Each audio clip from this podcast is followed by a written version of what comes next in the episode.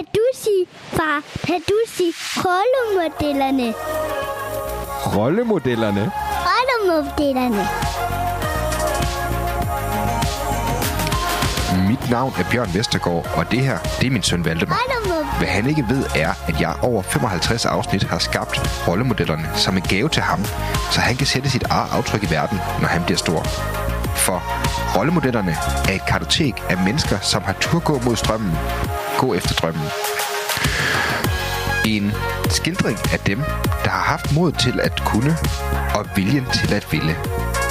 Selv har jeg lært uendelig meget af mine samtaler undervejs, uanset om gæsten var Jakob Risgaard, Martin Thorborg eller Claus Meier. Og jeg håber, at du, kære lytter, også har. Jeg håber, at du vil læne dig tilbage og lade dig blive forbløffet, berørt og måske vigtigst inspireret.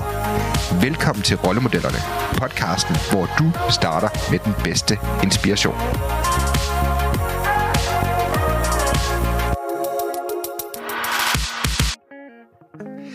Ja, det er Bjørn her, og rigtig hjertelig velkommen tilbage til endnu et afsnit af den her podcast, som vi jo kalder Rollemodellerne. Det er her, hvor du som lytter har mulighed for at møde seje og inspirerende mennesker, der deler deres vigtigste livserfaringer og mest mindeværdige historier, så du også selv kan skabe det her liv, som du går og drømmer om. Dagens gæst, han har i den grad mange bolde i luften. Måske kender du ham som online marketingekspert. Måske kender du ham som medstifter af en af landets hurtigst voksende marketingbureauer Obsidian, eller også er du helt sikkert stødt på podcasten Marketing Brief, som han driver i samarbejde med Emil Christensen, som samtidig er en af landets mest lyttede marketingpodcasts. Hans navn er Halfdan Tim, og han er en hammerende rar og inspirerende fyr, som sætter os i selskab i det her afsnit.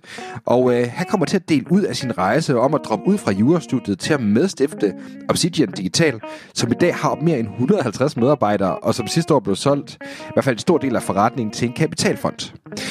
Halvdan og jeg, vi har kendt hinanden i rigtig mange år, og faktisk der optog vi et interview tilbage i 2017, som desværre aldrig nåede at blive sendt. Og øh, jeg tør godt sige, at det var ikke fordi, det ikke var et godt interview, men øh, vi har bare vidst, at det kun var et spørgsmål om tid for, hvornår timing var god for at tage et nyt afsnit. Og det var den heldigvis nu, og det kan vi være glade for, fordi at du har et rigtig fedt afsnit i vente. Hvis du faktisk vil gå skridtet videre, og måske ligefrem er typen, som tænker, at øh, ved du hvad, Bjørn, han kan sgu godt fortjene en god kop kaffe eller en lille håndsrækning økonomisk for at lave sit arbejde med rollemodellerne, så har jeg faktisk en rigtig god nyhed til dig. Jeg har fået et nyt sted online, hvor du kan hoppe ind og støtte podcasten økonomisk. Eller du kan da ligefrem benytte nogle af de her gode tilbud, som vi har fra vores sponsorer. Hvis du hopper ind på potup.dk-rollemodellerne, så har du faktisk mulighed for at støtte øh, mig med et valgfrit beløb, og dermed holde rollemodellerne i live. Adressen er igen podup.dk skråstreg rollemodellerne. Og jeg vil selvfølgelig være dig enormt taknemmelig, hvis du vil hjælpe med at støtte podcasten. Så nok om det. Endnu en gang rigtig hjertelig velkommen til. Det her det er afsnit nummer 63 af Rollemodellerne, og gæsten er i dag Halvdan Tim. Rigtig god fornøjelse med podcasten. Et stort velkommen skal der lyde til vores nye sponsor på Rollemodellerne, AJ Produkter. AJ Produkt er en af Europas førende leverandør af kontormøbler og inventar til virksomheder, og det er faktisk præcis derfor, at du skal spidse kære lytter, for det her samarbejde, det kan faktisk være en game changer for dig. Fordi der er en helt særlig grund til, at jeg gerne vil introducere dig for netop AJ Produkter. Hvis du er fastlytter på podcasten, så ved du også, at dem, som jeg har snakket med, er blandt de allerdygtigste inden for sit felt. Og øh, jeg ser et fast mønster igen og igen hos alle de succesfulde iværksættere, som jeg har interviewet. Mønstret er, at deres præstationer er skabt af de rammer, som de har givet sig selv. Kort sagt, jo bedre rammer, desto større succes. Det snakkede jeg faktisk med Eskild Ebbesen om øh, i seneste afsnit, og han er vel nærmest en af de sådan, største high performer, vi har herhjemme. Og netop rammerne og effektiviteten i dit arbejdsliv er styret af det udstyr, som du arbejder med. Amazon var kendt for at give deres ansatte brugte døre som skrivebord, men helt ærligt, så vil jeg meget hellere anbefale dig at prioritere gode arbejdsredskaber der, hvor du bruger meget tid på at arbejde, uanset om det er på dit kontor eller hjemmearbejdsplads. Du har brug for at få god ergonomi. Det er netop her, AJ Produkter er en helt genial løsning, som du skal kende. AJ Produkter er som sagt en af de førende, og det er derfor, at de kan give dig rigtig god kvalitet til færre penge med rigtig hurtige leveringstider. Deres møbler er produceret i Europa, og det er din garanti for, at du kan bruge og arbejde godt på produkterne i mange år. Uanset om det bare er et bord, eller om det er en hel lagerhal, du står og mangler. Jeg kommer faktisk ikke til at give dig en særlig rollemodel, rabatkode eller anden særlig pris, fordi det er faktisk den måde, AI produkter de arbejder på. De sælger allerede tingene til den bedst mulige pris for dig som forbruger, og det er også derfor, at der faktisk ikke rigtig er nogen undskyldning for at ikke at give dig selv det allerbedste arbejdsmiljø nu her. I de kommende episoder vil jeg i samarbejde med AI produkter dele nogle af de her mest værdifulde og effektivitetsskabende tips til dig, der gerne vil lære mere om, hvordan du kan skabe produktivitet i dit arbejdsmiljø. Men indtil da, så skynd dig ind på ajprodukter.dk for at tjekke deres brede produktudbud ud. Jeg tror, du vil blive overrasket over, hvor billigt det kan være at få kvalitetsarbejdsredskaber, som kan hjælpe dig med at toppræstere i dit arbejde. Jeg var i hvert fald meget imponeret. Det er aftaler som dem, vi har her med AI-produkter, som er med til at holde rollemodellerne kørende. Så derfor vil jeg også opfordre dig til at gå ind på ajprodukter.dk Husk at sige, når du køber noget derinde, at det er Bjørn fra Rollemodellerne, som har sendt dig, fordi så kan vi forhåbentlig fortsætte det gode samarbejde i lang tid og være med til at støtte podcasten.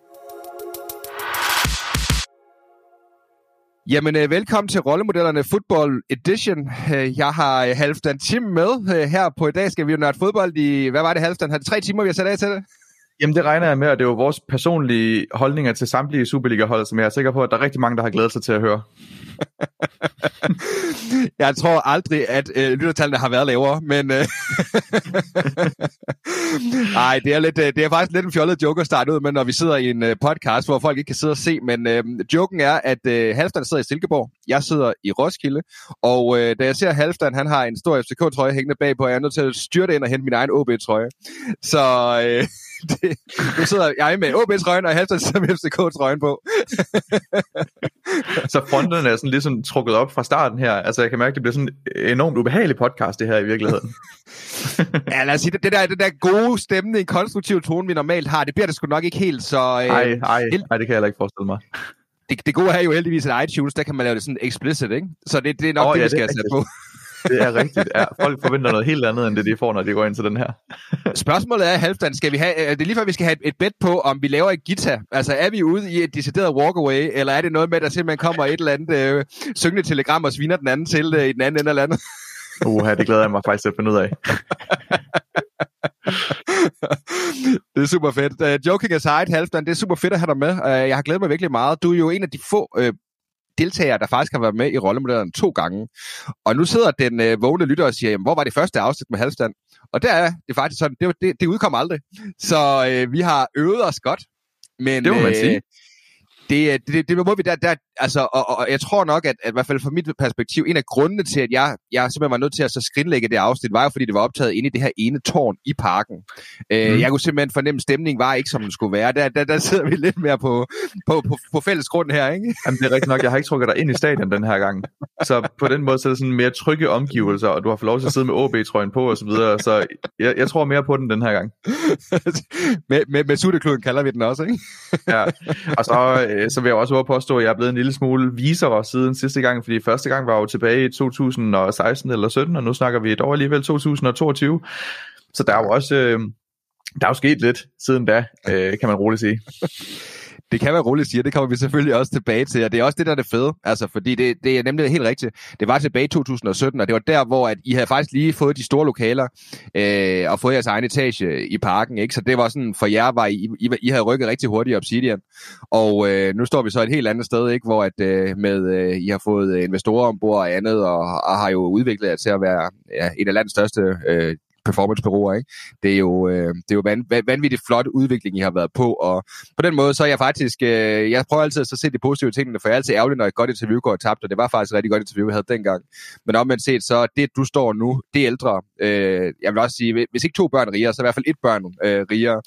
Øh, ja, men jeg tror faktisk, det var, jeg tror, vi fik vores første i 17, så det er nok lige der omkring, hvor hun kom. Så en, en, et til to børn rigere, det er også rigtigt, ja. En, en hel del erfaringer, et til to børn rigere, det, det kan man roligt sige.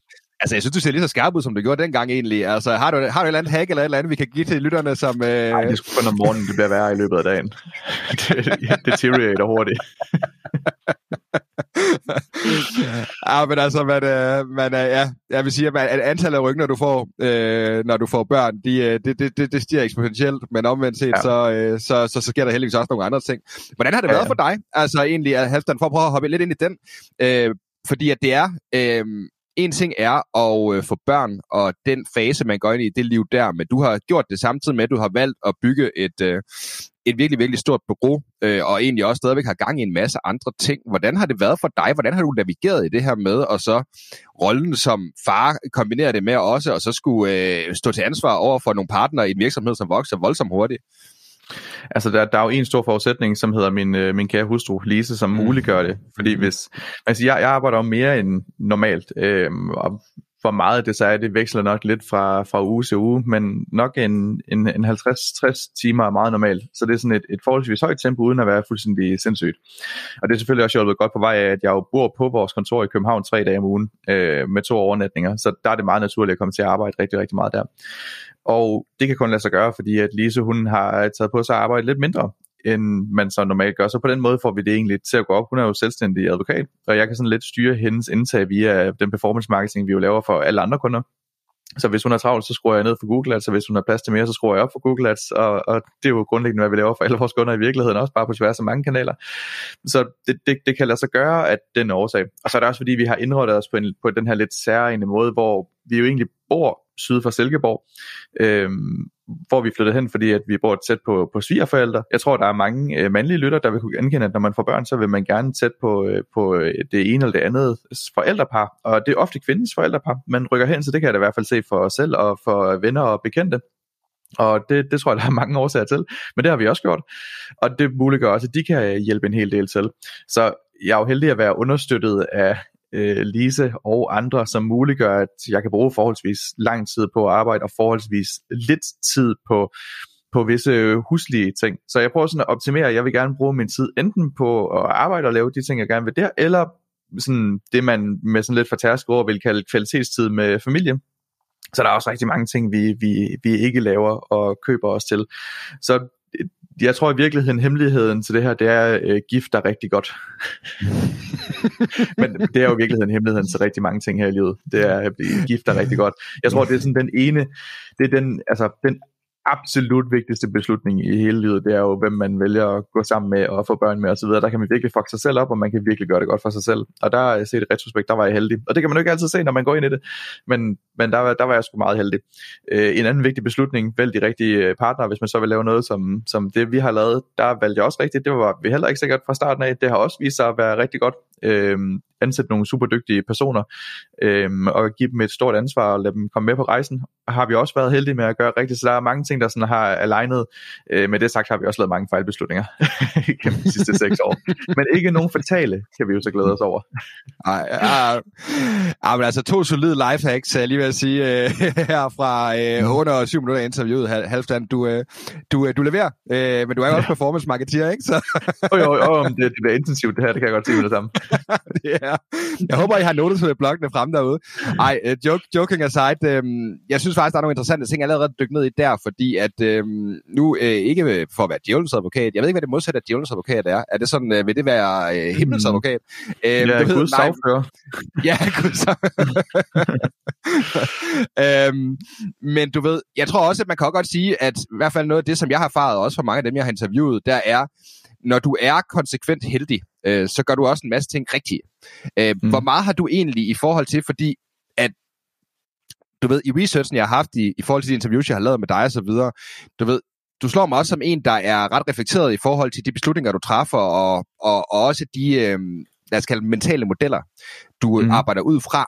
Øh, kan du prøve at sætte et par ord på, hvordan du har, altså fordi igen, det er nogle markante beslutninger, du har truffet, øh, og som du siger, I har også truffet mange fejlbeslutninger, men hvad, mm. har, hvad, hvad har været dit mindset, eller hvad har været, hvad har været din beslutnings, øh, ja, som har gjort, at øh, du har været i stand til at træffe de her quote-unquote heldige beslutninger?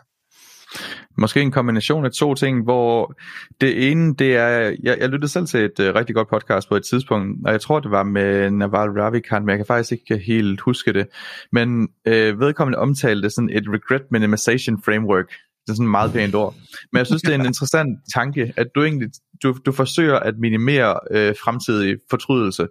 Og det, det lyder jo som en ting, man naturligt vil gøre, men jeg tror, at hvis man begynder at reflektere lidt over det, så vil man træffe nogle andre beslutninger, end man måske ville sådan rent øh, impulsmæssigt.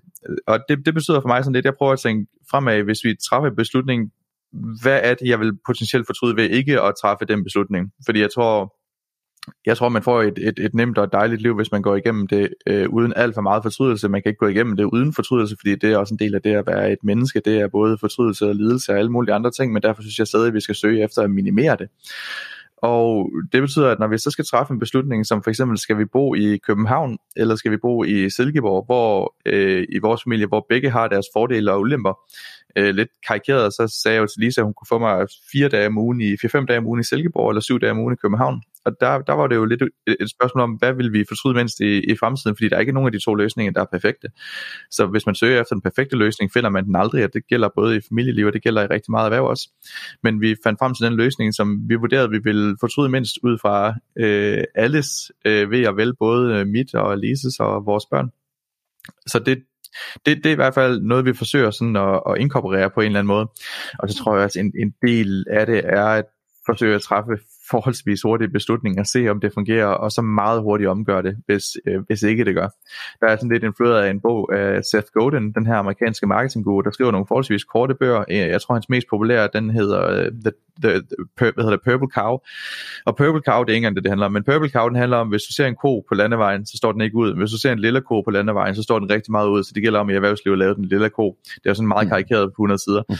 Men han har skrevet en rigtig god bog, der hedder The Dip, og The Dip er også meget kort. Den er læst på en time eller to, og den handler bare om, hvis man er inde i noget, som ikke fungerer, så stop og stop hurtigt. Så han, han advokerer faktisk at quitte og gøre det tidligt, så man kan arbejde på noget, der giver mening i stedet for. Og det synes jeg også er et øh, fremragende tip til rigtig mange ting, hvis man laver noget, der ikke fungerer, så hurtigt at komme ud af det. Og det er noget, vi anbefaler også vores, vores medarbejdere i virkeligheden. Vi, vi, det er sådan en sjov ting, vi har i Obsidian et forholdsvis højt churn af medarbejdere i den første måned eller to, og så bliver det ret lavt derefter. Så de, den første måned eller to tror jeg, vi ligger over branchestandard, og derefter ligger vi under branchestandard. Og det er fordi, vi er ret opmærksom på, at hvis der er en person, der kommer ind, og vi kan se efter to uger, sådan, uh, den bliver ikke god den her. Altså, det, opgaverne passer ikke til vedkommende, der er ikke et, et socialt fedt, vi kan, vi, altså, det er jo ikke fordi folk det skal være fuldt integreret i virksomheden efter to år, men man kan lynhurtigt se, hvis ikke det kommer til at fungere. Det synes jeg er en ting, vi har lært over de sidste seks år. Hvis vi har dårlig mavefornemmelse med et eller andet, så, så er det sgu som regel rigtigt nok. Så er vi ret hurtige i dag til at sige til folk, hey, er du sikker på, at det er det rigtige for dig det her? Fordi det virker ikke sådan ud fra det her og det her og det her. Og der tror jeg at tidligere, at vi havde ventet i længere tid, øh, og sådan håbet på, at det ville løse sig selv, eller give det noget mere tid. Og mere tid løser nogle problemer, i hvert fald ikke den type problemer, vi har øh, med, med altså ansætte de forkerte personer på, på arbejdspladsen. Så der er vi meget hurtigt ude i dag og sige, det, det ser for os ud som om, at det nok ikke er det rigtige for dig det her. Og det vil jeg finde mm. ud af, det er, at folk tager mega godt imod det, fordi hvis vi synes det, så synes de det 9 ud af 10 gange heldigvis også. 1 ud af 10 gange, ja. hvor de ikke gør, det er altid ærgerligt. Men 9 ud af 10 gange, så kan de jo godt selv se det. Og så er det en, en befrielse for dem, at vi også kan se det, og at man kan snakke om det, og så arbejde sig hen mod hvor, noget, hvor de bliver gladere. Så vi, ja. vi, vi laver, øh, nu er det jo ikke det, det, jeg ved ikke, hvorfor vi kom lidt langt ned i den her, men vi laver offboarding interviews på, på alle, som forlader virksomheden. Det sker jo også en gang imellem. Mm. Og folk ja. har næsten altid et, et, et godt forløb med det, og det er mega vigtigt for os, at det er tilfældet. Ja. Jamen, jeg synes, det er en interessant vej at gå ned af egentlig, fordi det, jeg synes egentlig, det binder meget fint øh, ramme sammen, eller fint knude sammen i forhold til det der med i hvert fald at træffe gode beslutninger. Fordi det er det der med, altså det er jo i hvert fald noget, der slår mig ofte, når jeg ser det. Jeg har også selv oplevet det på egen krop. Det der med, hvis du er i noget for længe, øh, og du bruger for meget tid for længe på et arbejde, hvor du ikke nødvendigvis trives, øh, det, er, det, er spild, det er spild af tid for, og liv for alle, øh, basically. Og jeg tror, der sidder rigtig mange mennesker, netop som du også siger, hvor at det er en beslutning, man træffer langsomt, og jo større organisationen er, jo oftere, jo længere tid vil det tage, også fordi at folk på en eller anden måde, øhm, det kan være svært for en leder, hvis der er rigtig mange under den, og så egentlig så spotte, om det er egentlig godt fit eller ej. Og, øh, mm. øh, og det der med glæde, livskvalitet, at lave hvad man sige, et liv, der, der giver mening for dig, handler også dybest set om, at du engagerer dig i noget, som som du godt kan lide. Og det er det ja. bare det der med, og det er jo bare lidt det, der er, er udfordringen nogle gange. Det er jo netop det der med, at at folk, øh, fordi vi har en eller anden kognitiv bias, der siger, at vi er bange for at miste det, vi har, fordi vi ved ikke, hvad der er på den anden side. Så vi, selvom det egentlig godt kan være noget lort, det vi har, så vil vi hellere blive det, fordi at omvendt set, så er den risiko, der ligger på den anden side, den er meget utryg øh, for mm. mange. Ikke? Og det synes jeg, det er, det er et meget interessant perspektiv, det der med også netop, at, at I, I prøver så hurtigt at afklare, om folk er fedt eller ej øh, for jer, fordi at, at man kan sige, I gør det jo også rigtigt. Altså, det, det går jo godt for jer, og som du selv siger, når, mm. når I har fået de rigtige ombord, så bliver de også hængende længere, så det er jo en interessant tanke. Ja. Ja, og, den, og det, det interessante ved den her er så, at det modsatte, det kan, det kan jo også gøre sig gældende. Vi har jo også set folk forlade os øh, af årsager, vi ikke rigtig forstod, og så i virkeligheden komme tilbage efterfølgende, eller i hvert fald komme over til noget andet, hvor vi kan se inden for et halvt til et helt år, så smutter de videre, så et halvt til et helt år smutter de videre igen, og så videre. Så altså, der, hvor den bliver svært, det er, at man skal ikke blive noget, hvor det ikke fungerer, obviously. Man skal heller ikke forlade noget, der fungerer, fordi man tror, det altid er bedre et andet sted, så kan man også godt blive skuffet. Og det er jo det, der gør det så mega svært, og det er der, hvor alle skal finde deres egen vej igennem livet. Livet er sådan en single player game, og der er ikke nogen manual til det. Det er mega svært, og man kommer til at lave nogle fejl undervejs. Men jeg tror på den der regret minimization framework af en eller anden art, hvor man forsøger at tænke fremad og sige, hvad vil jeg være glad for på sigt. Ja, og det er super, det er en super god pointe. Og lad os prøve at snakke lidt, øh, Halvstander, om det her med, altså, fordi du slår mig lidt, du ved, bare lige for at så, så skarpvikle den lidt, ikke? Øhm, jeg har jo interviewet super mange forskellige mennesker. Øh, der er nogle, jeg vil betegne lidt mere som værende sådan systematikere. Måske lidt en contrarian mm. tankegang, men det der med, at du faktisk anskuer dit liv lidt, som du også siger, single player game, det er et system, mm. du på en eller anden måde bygger op for dig selv på alle mulige forskellige parametre, og så prøver du at skabe noget, der skaber resultater. Et rigtig godt eksempel fra mit eget bagkatalog af, af snakke er sådan som Henrik Verdelin. Øh, der har hans 8 øh, plus 1 system for eksempel, som, som også er ret fedt. Øhm, en anden, som jeg ser en helt anden, som er det der med, hvor det er et drivkraften kommer gennem passion, gennem det der med, det er sådan Claus Meier, som jeg også tidligere har interviewet, du ved, hvor ligger du egentlig på den skala, hvis du skal se det sådan? Er du sådan en systemagtig mand? Er du mere drevet af passion, eller hvordan? Øh, kan du prøve at sætte et par ord på det? Jeg tror, det, det er meget få af dem, som arbejder sammen med mig, der vil betegne mig som øh, særlig systematisk, tror jeg. Jeg tror, struktur og systematik er noget af det, jeg personligt nok underindekserer på, og altid har gjort. Det er noget, jeg gerne ville være god til, men, men ikke er. Men jeg vinder rigtig meget på disciplin til gengæld. Mm. Hvis jeg skulle fremhæve ja. en, en trade, som virker for mig, og som jeg, har, altså, som jeg formår sådan at udnytte virkelig, så er det øh, ret meget disciplin. Så jeg, jeg kompenserer for manglende struktur med øh, ren og skær disciplin i forhold til at få tingene gjort.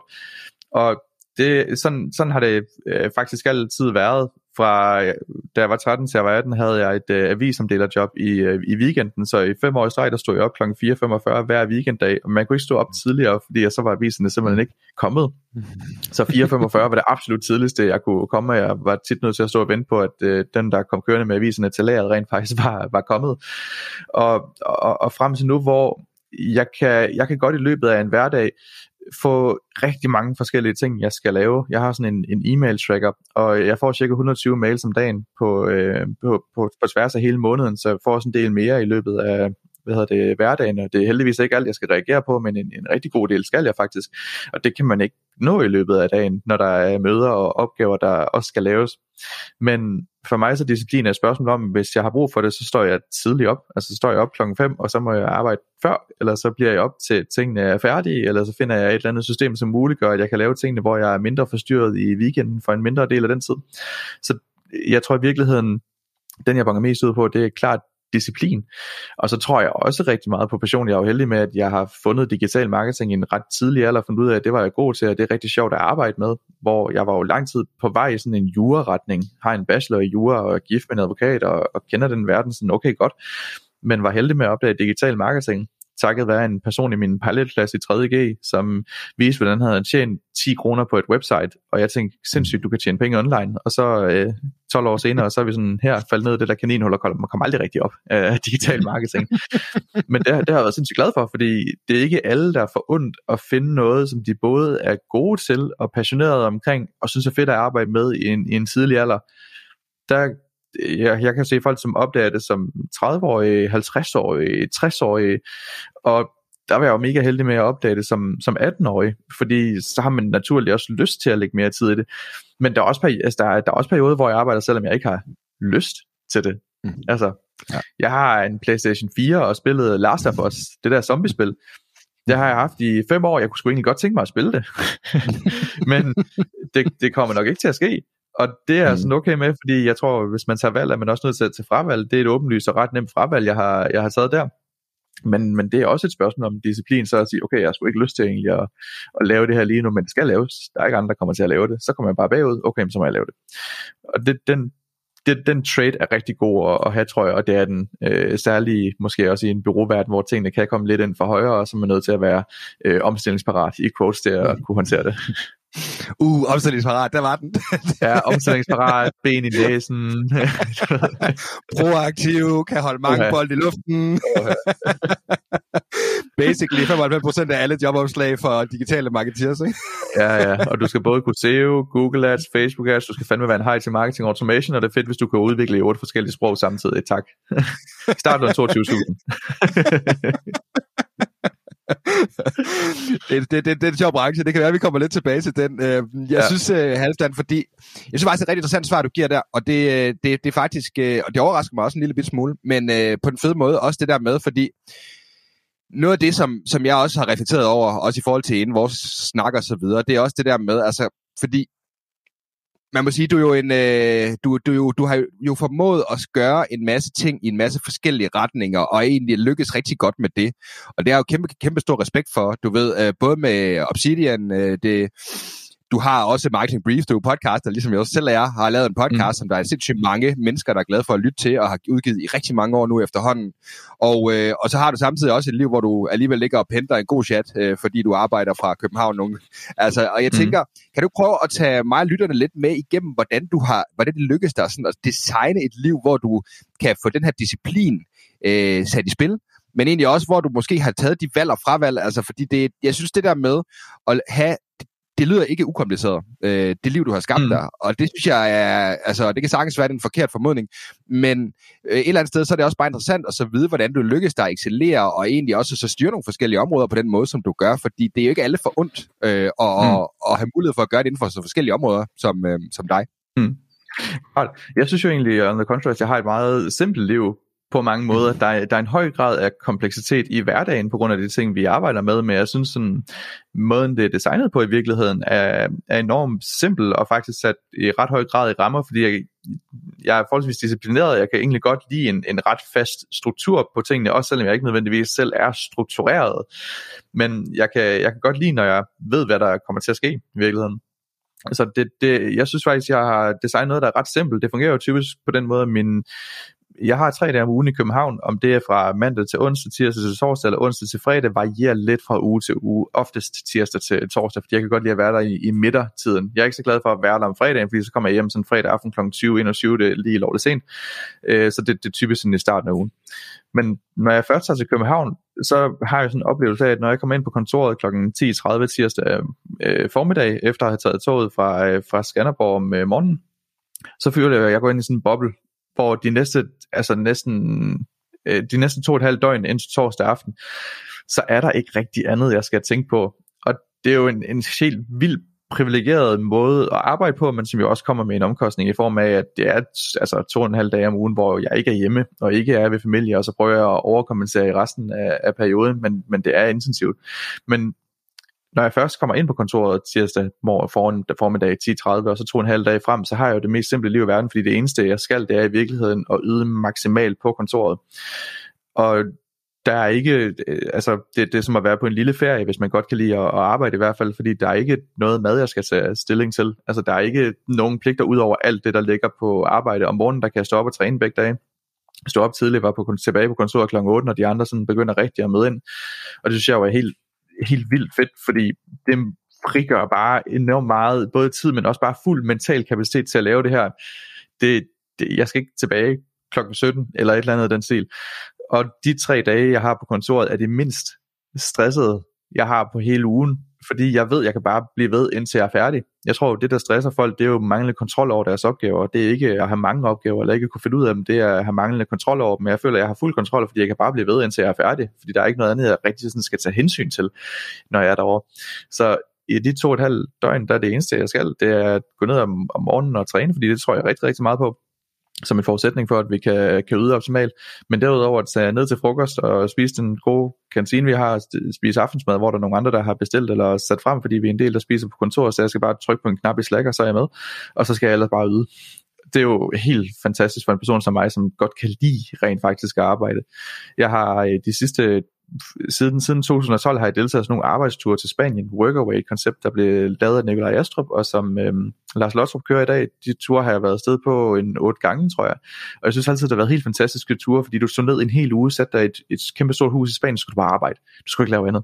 Altså, du skulle bare arbejde, og der blev lavet mad, og du kunne selv tage en cykeltur, og der var nogle super fede stationer og spille en lille smule fodbold, hvis du har lyst, men du skulle bare arbejde. Så alle de der hverdagsting blev bare fjernet og jeg har i virkeligheden indrettet mit liv til at have sådan en lille workaway to og en halv dage om ugen i København, og det er jeg helt vild med, men også bevidst om, at det jo, altså, kommer, det er sådan et sjovt setup, og kommer med en eller anden art omkostning, fordi det er to halv dage, hvor jeg ikke er hjemme, så jeg kan videochat med vores børn, de er 2 og 5, så det er ikke så meget, vi gør det endnu, men, men, men en lille smule. Og det er ikke et setup, som jeg kommer til at køre de næste 10 år det er jeg også meget bevidst om. Men hvor vi er lige nu, og hvordan tingene kører, så synes jeg, at det er det fedeste i hele verden at gøre det på den måde. Og så kan jeg komme hjem, og så kan jeg arbejde meget mindre i weekenden, end jeg plejede at gøre, og har typisk en hjemmearbejdsdag, hvor tingene er sådan lidt mere øh, chill i, i forhold til at være i København. Men på den måde synes jeg faktisk, at jeg lever et meget simpelt liv, men det er også fordi, jeg er okay med, at der ikke er så mange andre ting end, end arbejde, og være sammen med, med familie, og så måske prioritere øh, træning forholdsvis højt også i løbet af ugen. Det er sådan de tre ting, jeg skal have til at passe sammen. Jeg laver faktisk ikke meget andet end det. det er ret sjovt. jeg griner lidt, for jeg kan huske, øh, jeg har hørt det quote fra Tim Ferriss, der er ret fedt. Han siger det der med, at han bliver ret tit spurgt om sådan nogle journalister må følge ham rundt sådan en dag i hans liv. Og han har faktisk ikke lyst til, at de skal gøre det, fordi at, øh, han, øh, han siger, at de vil synes, det var det verdens kedeligste, altså øh, du ved, rapportage, ikke? Fordi det er bare mm. sådan totalt øh, monotom, trivielt, lave hele tiden det samme, ikke?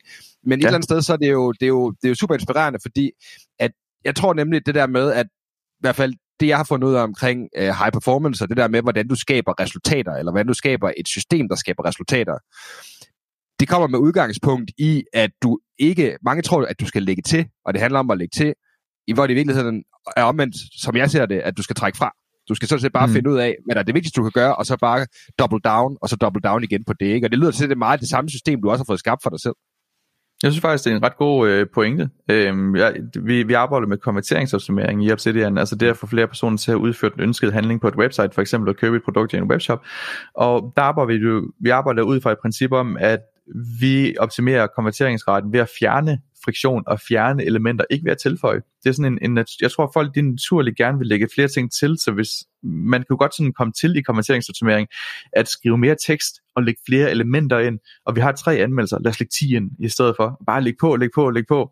Og det tror jeg ikke øh, er det rigtige at gøre. Jeg tror, vi skal trække fra. Jeg tror, vi skal fjerne friktionen. Sådan perfection is achieved, når du ikke kan fjerne mere, ikke når du ikke kan tilføje mere. Og det tror jeg i virkeligheden også rigtig meget på med, øh, med livet. Så vi, vi har sådan kigget på, hvilke ting kan vi fjerne, så det er i hvert fald ikke det, vi bruger tid på. Og der er nogle oplagte muligheder der.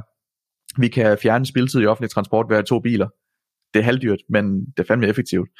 Øhm, så, og vi kan fjerne noget spiltid ved, at vi køber rengøringshjælp, i stedet for at vi gør det selv og sådan halvdyrt i Danmark.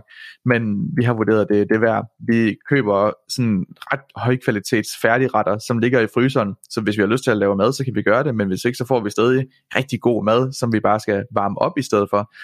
Det også noget, man kunne gøre helt sikkert billigere, men der er ikke noget, vi kunne gøre lige så nemt og lige så lækkert, som det vi har gjort. Så på den måde, der har vi sådan været igennem ret mange ting, synes jeg, i forhold til, hvordan kan vi altså fjerne noget friktion her, og så stadig opnå det, vi gerne vil og det er fra små ting, som at have lækker mad frossen i fryseren, til at øh, vi har et, øh, vores, lavet vores eget træningscenter i kælderen, så hvis vi vil ned og træne, så tager det en time, fordi der er ikke noget med reel omklædning at køre afsted og tage bad et andet sted og alle sådan nogle ting. Og det er ikke billigere end at have et abonnement til Fitness World, bestemt ikke. Men det er fandme fedt, og det er helt vildt effektivt, og jeg er helt vild med det af alle andre årsager. Så jeg tror faktisk super meget på det der med at fjerne forhindringer og fjerne friktion som måden, hvorpå du frigør tid til det, du, du i virkeligheden gerne vil prioritere. Altså være bevidst om, hvad det er for nogle ting, man kommer til at bruge tid på. Det er sjovt, fordi alle, vores, øh, alle medarbejdere i Obsidian sidder i et tidsregistreringsværktøj, der hedder Toggle. Så de opgaver, man arbejder på, dem tokler man. Så kan vi se, hvor meget tid de bruger på den enkelte kunde. Og vi bruger det egentlig ikke direkte, fordi vi fakturerer ikke på baggrund af anvendt tid, men vi bruger det, hvis der er en person, som føler, at de har meget travlt, og hvis vi kigger på deres allokerede timetal, så tænker vi, okay, den her person burde faktisk ikke ikke har super travlt, så, så kan vi kigge på toggle, fordi så kan vi finde ud af, hvilke kunder og projekter er det, der bliver overleveret på. Hvor er det, vi tror, de bruger 10 timer, hvor de i virkeligheden bruger 30 timer. Og så kan vi enten cutte den overlevering, eller sælge op, så det matcher. Og den, det gør vi jo ikke i vores virkelige liv. Jeg tokler jo ikke, når jeg hænger vasketøj op, eller laver mad, eller et eller andet den stil. Men jeg tror, det vil være sindssygt øjenåbnende, hvis man gjorde det. Ligesom rigtig mange oplever, når de logger ind i deres netbank i dag, så er det, der er mange af de store banker, og hvis man bruger Luna, så er det også der, der kan man se, hvad man bruger ens penge på. Og jeg tror, hvis du køber, altså det er måske klassiker, om du køber en kop kaffe til 40-50 kroner i byen en gang imellem, så lægger man ikke mærke til det i øjeblikket. Gør du det 10 gange om, om måneden, så er det alligevel, hvad bliver det, små 20.000 om året. Øh, ikke helt, 10.000 om året. Øhm, men, men det er alligevel, hvis du, hvis du får lagt det ind og visualiserer den omkostning, der er ved at gøre det, eller den omkostning, der er ved at bruge to timer om dagen på TikTok. Det gør jeg ikke, men jeg bruger okay meget tid på Twitter. Og jeg tror, altså jeg får sådan nogle notifikationer fra øh, min øh, telefon efter hver en uge, hvor den siger, her er din skærmtid i sidste uge, det gør både min computer og min telefon. Men der kigger jeg nogle gange på den og tænker sådan, var det ideel allokering? Jeg brugte tre timer på Twitter i sidste uge øh, ah, det var det måske egentlig ikke helt. Så hvis jeg skulle tidsoptimere, så øh, jeg skal ikke sove mindre, men jeg kunne måske godt bruge mindre tid på Twitter en gang imellem. Så jeg synes og faktisk, det er enormt interessant princip, altså at finde ud af, hvad du kan fjerne, ikke hvad du kan lægge til. Ja, og vi ved jo godt, uh, Halvdan, den eneste grund til, at du sidder så meget på Twitter, det er jo fordi, det går godt for FCK, ikke? Så er der jo mange tråde, man lige kan hoppe ind i og, og sidde jo, jo. Og, og, og, like lidt, ikke? Altså, FCK Live hashtagget er der en trofast følger af. Jeg ved ikke, er der et OB Live, jeg kan følge? I, I har jo sådan et centerforsvar, vi gerne vil have, har jeg jo fundet ud af. Ja, ja, det er en, en rutineret her, ikke? jo, jo, jo, jo, ja, ham skulle jeg have solgt til os. Vi fik et godt bud. ja, ja det, er, det, det, det kan man bruge meget tid på. Øh, det, øh, lad os kalde Rasmus Tillander for øh, lidt af en øh, performance øh, hej, og så prøve ja. at se, om vi kan bruge det som overlæg til at snakke videre om øh, ikke-fodbold. ja, så det præger samtale lidt, når man sidder i hver sin fodboldtrøje. Jeg kan godt mærke det, men øh, det er samtidig også godt, og jeg synes det der med, altså apropos det der med at skære fra, at finde ind til. Jeg synes, det er super inspirerende, Halvdan, at, at, at, du ved, at du har reflekteret sådan en del over, hvordan du bedst muligt kan skabe de rammer, du selv bedst kan performe i. Selvfølgelig også i lige så høj grad, at du har været i stand til øh, at eller ikke i stand til, men du har aktivt tilvalgt, øh, hvilke ting du ikke vil gøre, altså hvad du har fravalgt og hvad du har prioriteret. Øh, det synes jeg er enormt interessant. Øh, er du bekendt med den bog, der hedder Essentialism af Greg McEwen? Nej, den kender jeg ikke, men ud fra titlen lyder det som noget, jeg vil synes var rigtig spændende. Mega fed. Det er en af de fedeste bøger, jeg har læst de sidste par år. Øh, den er, ej, det var vist tre år siden, men den er super fed. Den, øh, den kan klart anbefale. Men jeg synes klart, der er noget, altså fordi, ja, du har helt ret. Jeg tror, vi mennesker øh, vil blive ret overrasket over, hvad det egentlig er, vi går og bruger vores tid på, hvis vi var bevidste om det. Og grunden til, at mange folk, tror jeg, øh, bliver super øh, stresset, har mega travlt, det er faktisk, fordi vi fylder en masse ting ind i vores liv, vi ikke rigtig har brug for. Det kommer sådan lidt mm. ind fra højre, øh, for at skabe os nogle vaner, som ikke er helt gode for os, men vi får heller ikke rigtig helt gjort op med dem. I forhold til det, øhm, jeg kan høre, I gør det meget i Obsidian med, øh, med, med tidstracking, som sagt, ikke for at holde øje med folk, men for at finde ud af, hvad det er for nogle opgaver, der for tager hjælpe dem, hvis de har for travlt, ja. Simpelthen, det, ja. det er et redskab til at takle overlevering. Lige præcis. Har du nogle ting, du gør i dit eget liv, altså på sådan, altså du gør, jeg går ud fra, at du også gør det, øh, at du også gør det professionelt øh, i Obsidian, ligesom dine øh, medarbejdere gør. Men har du nogle ting, eller nogle vaner, eller nogle strukturer i dit eget liv, der gør, at du øh, egentlig formår at finde ind til de ting og gøre de ting, som du skal gøre. Jeg kan huske noget, og bare lige for at give en lille, måske ekstra sætning på det. Jeg kan huske, vi snakkede lidt om inden i det her præinterview, vi lavede, at du ved, i en dag-til-dag verden, hvor der godt kan ske meget, det sker der jo også i dit arbejde, vil jeg sige, selvom jeg godt ved, at du siger, at du er lidt i en boble. Øhm, mm. Der handler det også om at kunne skille øh, støj fra det, der er, skaber reel værdi, signal versus noise, som vi også snakkede ja. lidt om. Har du nogle ting, du gør i dit liv, eller nogle vaner, eller nogle værktøjer, der hjælper dig med at finde frem til det, der er det vigtigste for, sådan, for dig, og som egentlig også gør, at du er i stand til at skære hele den der store mængde af ting, som ikke er værdiskabende for dig væk? Jeg, har, jeg forsøger i hvert fald, øh, fordi det er, øh, det, det, det er et helt vildt vigtigt område. Nogle af de sådan, ting, jeg forsøger at gøre, der er delvis noget i forhold til mail og opgavestyring. Det er sådan et område, hvor jeg tror, der er mange, der går galt i det, og noget, jeg også forsøger at hjælpe vores folk med. Øh, jeg, jeg ser for eksempel sådan en lavpraktisk ting. Nogle gange ser jeg, at folk markerer en mail som ulæst, hvis de skal reagere på den. Det gjorde jeg også i mange år. Det er et forfærdeligt system, fordi din e-mail kommer hele tiden til at se sådan vildt klotteret ud. Altså uanset hvornår du kigger ind i den, så er der helt vildt mange ting, du skal gøre. Så en, en, en lavpraktisk ting, jeg gør, som jeg synes hjælper med at tage stilling til, om min opgave skal laves eller ej, det er, at når vi får en e-mail, så læser jeg den. Hvis jeg meget hurtigt kan håndtere den, så gør jeg det med det samme. Altså hvis noget, der tager 3 eller 5 minutter, så gør jeg det med det samme. Bare svare på den og få den videre. Hvis det er noget, der tager længere tid, så ligger den ind i vores opgavestyringssystem. Der bruger vi Podium, men andre de kan jo bruge Asana eller Trello, eller, altså, der findes så mange systemer, alle systemerne er gode, så det gør ikke noget, hvilket du bruger. Men ligger den derind, så jeg kan få ryddet den ud af mailen. Jeg vil rigtig gerne have, at der er ingen mails i indbakken om aftenen, fordi jeg synes, det er en ting, som hjælper mig med faktisk at slappe af og falde i søvn. At der ikke ligger nogen ting, som jeg skal huske på, eller ikke har svaret på, eller et eller andet. De er alle sammen lagt ind i en opgave i stedet for.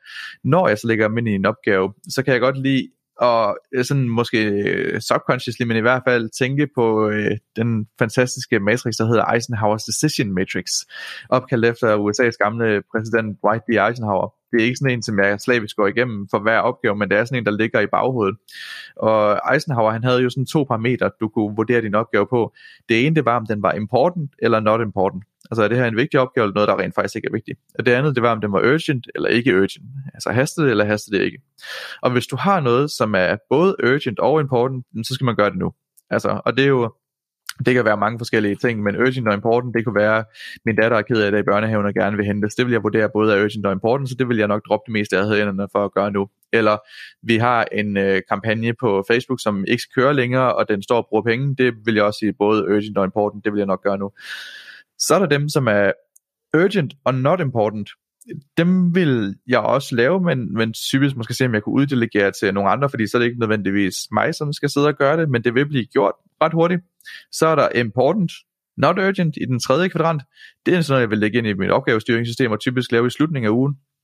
Så hvis jeg, øh, nu, nu sidder vi jo optaget her i slutningen af ugen, og jeg har sådan en ret god to-do-liste til weekenden, og det er blandt andet sådan nogle ting, som jeg skal ind og indsætte nogle scripts på et, øh, et website med henblik på at kunne lave noget konverteringsoptimering. Det er super vigtigt, ellers kan vi ikke gøre det, men når man gør det i dag eller på søndag, det er sgu ligegyldigt. Øh, så det, det, det, det kommer der. Jeg har en, nogle analyser, jeg skal lave til nogle forskellige konti, som vi sidder og arbejder på og skal optimere om de får dem i dag eller mandag, det er helt ligegyldigt, så jeg laver dem ikke i dag.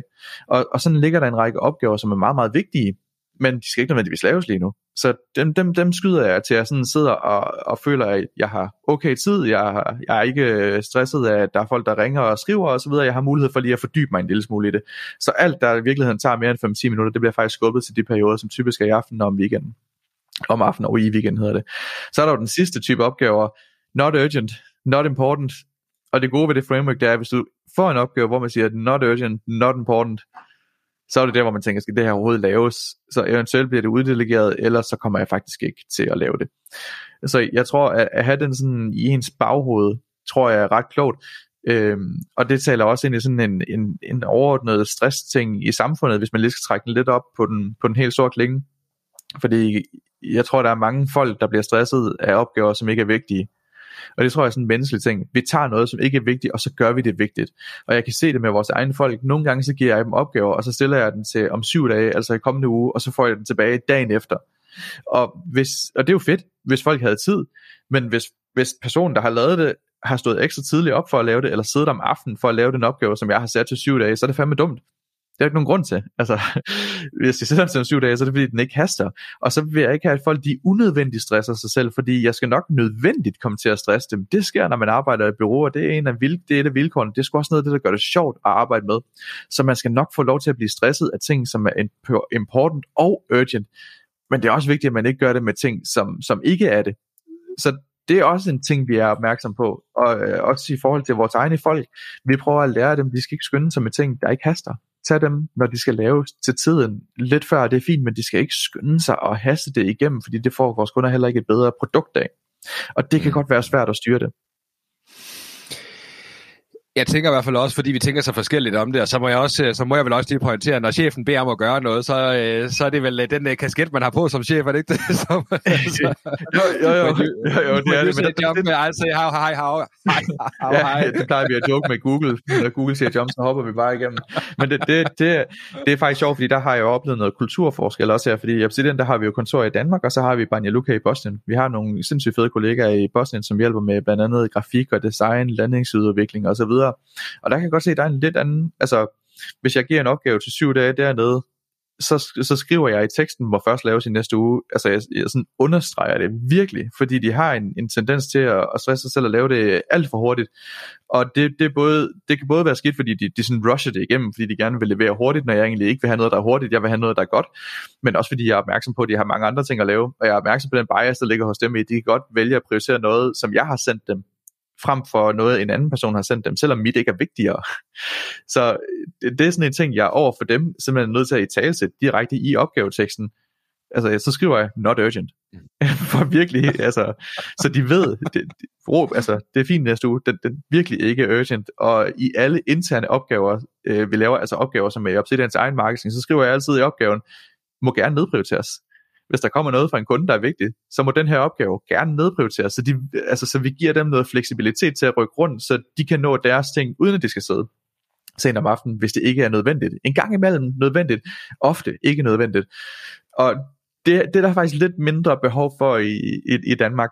Der er stadig behov for det en gang imellem, men der er lidt mindre behov for det i Danmark, så jeg synes generelt, vi har en måde at arbejde på i Danmark, hvor der, folk de tænker over det, det er sådan mindful i forhold til, ikke unødvendigt at lave ting, men det er stadig noget, vi er nødt til at tale for mange af de personer, der starter en værs, fordi vi ansætter mange nyuddannede personer, så vi skal lige på en eller anden måde lære dem, øh, hvordan det er at arbejde. Og der er nogen, der kommer ind, hvor vi sådan skal altså skubbe lidt til dem, fordi at de skal lære, at man skal også levere til tiden. Der er også nogen, hvor vi skal trække igen i den anden retning og sige, at du behøver ikke levere fem dage før tiden. Så det, det bliver sådan lidt en personlig ting, men, men altså stor forskel i, i måden, man arbejder på, som har været ret fascinerende for os at, at, at opleve. En anden sjov ting med Boston, nu vi er på den, du skal lige have en, en sjov ting dernede. Øhm, landedirektøren dernede, øh, som er super dygtig og har været med fra starten af og er virkelig vigtig for os. Når hun går ud af kontoret, øh, så hun har jo sit eget kontor øh, på kontoret. Jeg sidder jo bare i et stort åbent kontor sammen med alle andre, så alle kan jo se, hvad der foregår på min skærm, og det er helt fint, at vi har et meget, en, en, en ret flad pyramide, synes jeg, det kan jeg godt lide. Når hun går ud fra sit kontor dernede, så låser hun døren. Hun lukker døren og låser den. jeg så det første gang, jeg var sådan helt i chok. Jeg tænkte, hvad laver du? hvad, er det, hvad er det, folk skulle gå ind og gøre på dit kontor? Men øh, så i tale siger det, det, altså ikke sådan, det må du ikke, fordi jeg vil ikke gå ned og sige, hvordan at de skal styre tingene. Det, det, er jo, det har jeg jo ikke kulturforståelse til. Så siger hun, det ville være super underligt, hvis ikke jeg låste mit kontor. Altså, så kunne alle jo bare gå derind. ja, det er altså to timers flyver fra Danmark, det her, det er jo ikke på den anden side af verden eller noget. Det, det er sjovt det, det, det, det er sjovt med Europa, ikke? Altså, når du ser Europa som, altså, hvor forskellige vi egentlig er. Altså, du ja. ved, øh, også netop to timer væk og så videre, ikke? Altså, hvor stor forskel der er på Europa. Og det kan ja. vi også snakke rigtig længe om, øh, Halvdan. Øh, jeg tænker faktisk måske, at det, det, er ikke det, det, det, er ikke det mest bløde overlæg, jeg har lavet. Men øh, mm. jeg tror, vi kan slippe godt afsted med den, fordi at, øh, jeg snakkede jo lidt med dig inden øh, i det her mm. præinterview, hvor vi snakker om, hvad kunne være fedt at snakke om, og hvad kunne være rigtig godt at komme rundt om. Jeg synes, vi kommer rundt om rigtig mange fede ting allerede. Øh, en ting, som, som jeg kunne fornemme på dig, også var vigtigt at snakke om, og som også er noget af det, som jeg faktisk har lidt som en personlig kæphest også, øhm, det var det her med øhm, kontinuiteten og det her med at se det lange, lange, lange stræk. Og man kan sige, nu snakkede vi lidt om signal versus noise tidligere, det her med, hvordan ja. du i en travl og hektisk hverdag på en eller anden måde kan skære de ting fra, som ikke er værdiskabende, som gør, at du øh, akkumulerer nogle resultater på den lange bane. Øh, fordi at øh, sandheden er jo, at på en eller anden måde var der i hvert fald nogen, der så øh, Obsidian lidt som sådan en øh, overnight sensation, eller kald det, hvad du vil. Men du har lidt af en anden holdning øh, end, end det. Kan du prøve at sætte et ord på det her med kontinuitet? Hvor, hvor, hvor vigtigt det er? Hvordan, øh, hvordan ser du på hele det her område? Jeg tror 100% af værdien, den bliver skabt med tiden og på sigt. Altså, det, jeg, jeg synes, der er nogen, der, der, der behandler... Øh, der, der, du, du har ret i, jeg tror, der er nogen, der så os som en, som en sprint, øh, at vi var lidt hurtige ude out of the gate og, og larmede lidt meget, og det gjorde vi også. Altså, vi larmede helt vildt, men vi var også nødt til at skabe noget opmærksomhed for os selv fra starten af, og det synes jeg, vi lykkedes øh, rigtig godt med, mestendels godt. Øh, men værdien af Obsidian blev ikke skabt i 2016 og 17 og så realiseret der. Jo, man kan godt argumentere for, at den blev skabt, men det tog længere tid at realisere den. Altså jeg, jeg tror rigtig meget på, på øh, sådan en kombination af, af disciplin og kontinuitet til at skabe værdien over lang sigt, og jeg tror, det er der, hvor der er... Øh, jeg tror, der er rigtig mange, der kunne opnå meget mere, end de gjorde, hvis de gav det mere tid i stedet for øh, for eksempel at hoppe fra, fra et job til et andet, og sådan lidt starte forfra, eller fra en virksomhed til en anden, og lave sådan en startup på startup på startup, som man nogle gange ser, så tror jeg, at værdien den bliver skabt på sigt, fordi nu, nu har vi været i gang i snart 6 år. 6 år, det skulle ret lang tid, når jeg egentlig tænker tilbage på det. Altså, øh, vi, min, min datter, der er 5 år, har aldrig oplevet, at jeg ikke arbejder i Obsidian. Det kommer hun til at gøre en dag. Mm. Men det har hun ikke gjort seks år skulle ikke lang tid. Nu, øh, jeg har lavet øh, podcast i fem år sammen med Emil Christensen fra, øh, fra Sleeknote. Han har været i gang med Sleeknote i otte år. Nu har de lige solgt Sleeknote til øh, amerikanske e-mailværktøj, der hedder øh, Drip, hvor han så fortsætter. Han har geninvesteret sine penge i, i det. Men det, det tog otte år, før det kom dertil. Og folk, de kan jo godt se på, på deres salg og sige, okay, der var lige en dansk virksomhed, der solgte til rigtig mange penge. Øh, de, må ikke sige, de må ikke sige hvad, men det, det, det er rigtig mange penge, de har solgt til, og så geninvesteret i, i Trip der. Men den værdi, den bliver også bare skabt over 8 år, og der kan man godt komme til at være lidt uselmodig, men når jeg tænker på de ting, der virker for os, så er det alle sammen nogen, der er blevet skabt over rigtig lang tid. Så vores podcast, som jeg tror er det mest tillyttede marketing podcast i, i Danmark, vi har også lavet 550 episoder mm. over fem år. Det er meget. altså det er uge ja. efter uge efter uge, hvor vi har prioriteret tid i vores kalender til at sidde og optage. Der er blevet redigeret, der er blevet udgivet. Vi har aldrig haft rigtig lange pauser. I år der var lige en, da jeg fik barn nummer to, og Emil fik barn nummer to. Det fuckede jeg skulle lige lidt op i en måned eller to. Og så var vi sådan mm. klar igen. Det, det kender du. der skal vi lige have en lille pause. Så det, det er den længste pause, vi har haft. Øh, det var barn nummer to for os begge to. Men så kom vi sgu op igen, og Obsidian, som nu er øh, med, med det nyeste opkøb, vi har lavet, så tæller vi over 150 personer i organisationen. Det, det, det synes jeg fandme er meget. Jeg har, altså, der er jo virksomheder, der er helt vildt meget større, men det er det største, jeg nogensinde har arbejdet i, og det er noget større, end vi havde regnet med, det skulle være fra starten af. Men det er også fordi, vi har givet det seks år. Og når vi har det, det er sådan man kan sige, brand, vi har som bureau i dag, og vi har det indtægt af, af kunder, vi har, som vi har, der, der var en af de største modplatforme i, i verden, der skrev til mig her for nylig, skrev sgu bare en besked på LinkedIn, og sagde, hej Halfdan, kan I, kan I hjælpe os med et review af vores Facebook-konto og noget løbende sparring på en retainer-aftale? De er ikke ude og spørge sådan fire andre bureauer, eller videre. altså bare en af verdens største modplatforme, der, der skrev mm. til mig på LinkedIn. Og så gik jeg ind og kiggede på øh, vedkommende i vores øh, Active Campaign, vores øh, CM-system, at finde ud af, hvor fanden kender han os fra. Så kan jeg se, at for tre, tre år siden, så har han deltaget i et kurs med mig, så har han fulgt med på fire webinars og åbnet 27 e-mails. Og det, det skulle bare ske over tiden. Det kunne vi ikke have mm. gjort mm. på et halvt år, det der, fordi han skulle lære os at kende, timing skulle være rigtig. Nu skete det, og nu kan det være, at vi får dem som kunde, øh, udenom en eller anden stor pitch-proces, som man jo forventer, at man skal gå igennem som bureau, hvis man skal lave det her ting. Det, det er slet ikke sådan, det fungerer. For os i hvert fald. Men det er også værdi, der er blevet skabt over tid, fordi vi bare blevet ved med at investere mere og mere tid og energi ned i tingene. Og hvis vi havde sagt, Obsidian det er noget, vi skal lave i tre år, så uanset hvor meget vi havde arbejdet i de tre år, så kunne det ikke have været noget til, hvor vi er nået til på fem år med en arbejdsindsats, som vi alle sammen har kunnet tåle. Så det er også noget, vi fortæller vores folk, når de starter ind ved os. Det at arbejde i Obsidian er ikke et sprint det er, det, det, jeg vil heller ikke kalde det maraton, fordi man, altså, så slemt er det ikke, men det, det er noget, hvor man skal kunne holde til det. Vi har brug for, at folk de leverer på et stabilt, højt niveau over en længere periode, og ikke de fuldstændig smadrer sig selv over tre måneder. Og det er også en ting, vi har lært, fordi i 2016 og 17, der kom vi sgu til at smadre nogen, se det i retrospekt, fordi at vi, vi fire, der startede det, vi havde en for sindssyg energi, og vi skulle ud og, og erobre det hele, og det har vi sådan set stadig. Vi er blevet seks år ældre og har fået øh, altså, ret mange børn. Men, men vi har den sådan set stadig. Nu skal vi bare lige tage hensyn til familielivet også. Det er derfor, jeg gør det tre dage om ugen i København. Men, men det betyder, at de personer, der blev ansat dengang, der var nogle af dem, der også blev grebet af, af stemningen, og altså kom til at arbejde alt for meget.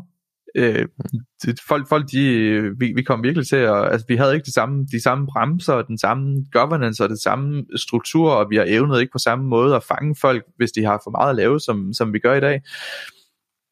Og øh, det, det kan vi jo se på, på nogle stykker dengang, der tænker vi sådan, uh, det var, ja, det var lige lidt mere, end de egentlig måske skulle have haft. Øh, men der har vi også blevet, blevet klogere med tiden, men den, det er også bare tilbage til, til kontinuiteten. Det kunne man ikke have lært på et år, det her. Det, det, det er man nødt til at gøre tingene i længere tid. Så jeg tror bare helt vildt meget på kontinuiteten, og nu har jeg lavet til den i 6 år, det tror jeg også, jeg kommer til at lave i 6 år til, fordi jeg kan simpelthen ikke forestille mig, at jeg kan lave noget, som jeg er bedre til og synes mere om, end det jeg laver lige nu. Så jeg synes, jeg er ideelt allokeret. På et eller andet tidspunkt, så kan det være, at det bliver lidt mere i Aarhus end i, i København, men jeg synes, jeg er ideelt allokeret i forhold til, hvad jeg laver lige nu. Men når jeg en dag skal lave noget andet, så kan, kommer det ikke til at være for at lave et eller andet i et halvt år, og så trække mig ud, fordi så når man simpelthen ikke at skabe nogen værdi med det. Jeg så sådan et uh, rigtig fedt tweet på et tidspunkt, apropos at bruge meget tid på Twitter, ikke? Så et rigtig fedt tweet, hvor der stod, der er rigtig mange, der overvurderer, hvor meget de kan nå på et år, og undervurdere, hvor meget de kan nå på 10 år. Og det synes jeg er så sandt, og du kan også trække den endnu længere ned. Du kan også sige, at der er mange, der overvurderer, hvad de kan nå på en måned. Du ser sådan nogle kurer, altså tab 10 kilo på en måned, eller øh, mm. i mit tilfælde øge dit bænkpres med 10 kilo på en måned. Og hvorfor skal det hele ske på en måned? Prøv at tænke, hvad man kan gøre på et år med nogle reelle mm. omlægninger af ens kostvaner, hvis det er det, man nu ønsker at opnå. Så jeg, jeg tror virkelig, folk de overvurderer sig selv på den korte bane, fordi så kommer livet lige pludselig rammer dig med 120 timer med en eller anden årsag og undervurdere, hvad de kan på den lange bane med de rigtige vaner og det rigtige setup, og så bare give den, altså give det tiden i virkeligheden. Og det, jeg tror også, det er sådan, ja. man bliver glad. Fordi hvis du pacer dig selv, og altså bare smadrer dig selv måned efter måned for at nå et eller andet, som ikke er opnåeligt, det er da også en sikker vej til at blive øh, ulykkeligt menneske. Ja. ja, der er super mange, øh, super mange gode pointer i det, synes jeg, og virkelig også, det er, det er også noget af det, jeg faktisk har sagt til mig selv i min egen styrketræning, det der med, fordi det er så nemt det der med, folk vil godt presse sig selv rigtig meget, men det er rigtig hurtigt at så få dig selv presset så meget, at du bliver skadet øh, ja. i et enkelt sæt, hvor det er, giver meget, meget større værdi egentlig bare at holde dig kontinuerligt og skadesfri og så fortsætter ja. det egentlig også det, du ved, nu er det ikke fordi, at uh, alt skal præges i fodboldretningen, men det er også nogle af dem, du ser, jeg har interviewet William Kvist tidligere i, uh, i rollemodellerne også, og du ved, noget af det, der også skabte noget for ham, var jo det, der var også, at han faktisk kunne kontinuerligt holde sig skadesfri, og det er over sigt, at han egentlig byggede en karriere, fordi at, at, at noget af det, der var, var historien omkring ham, var også, at han var jo ikke en af de største talenter, der var i hans generation. Det siger han selv åbent. Øh, du ved, han var ikke engang et specielt stort talent, men hans talent, det var bare, at han var vedholdende og så træffe de rigtige beslutninger. Og det endte jo trods alt med, at han fik 82 landskampe, og det er sgu ret flot, hvis man ikke betragter sig selv som et sådan super stort uh, fodboldtalent, ikke? Jeg synes faktisk, det, det er super fedt, du nævner William Quist, fordi jeg synes jo, mit spirit animal på en eller anden måde, det er William Quist. Altså, jeg elsker William yeah. Quist. uh, han, han, han, havde, han havde en dårlig periode, lige da han uh, stod med kaffekoppen og sagde, har du set at spille det sidste år i nogle lidt dumme interviews, men det har vi tilgivet ham for nu. men jeg elsker ham, fordi jeg synes, jeg kender ham ikke, men jeg synes, han er et fantastisk eksempel, fordi jeg kan godt huske, jeg har læst nogle interviews med ham, hvor han sagde det der med, at jeg er sgu ikke den bedste fodboldspiller. Det var også derfor, han løb læse en HD i økonomi ved siden af på CBS eller et eller andet, så jeg er nødt til et eller andet at falde tilbage på. det synes jeg skulle være fedt for ham.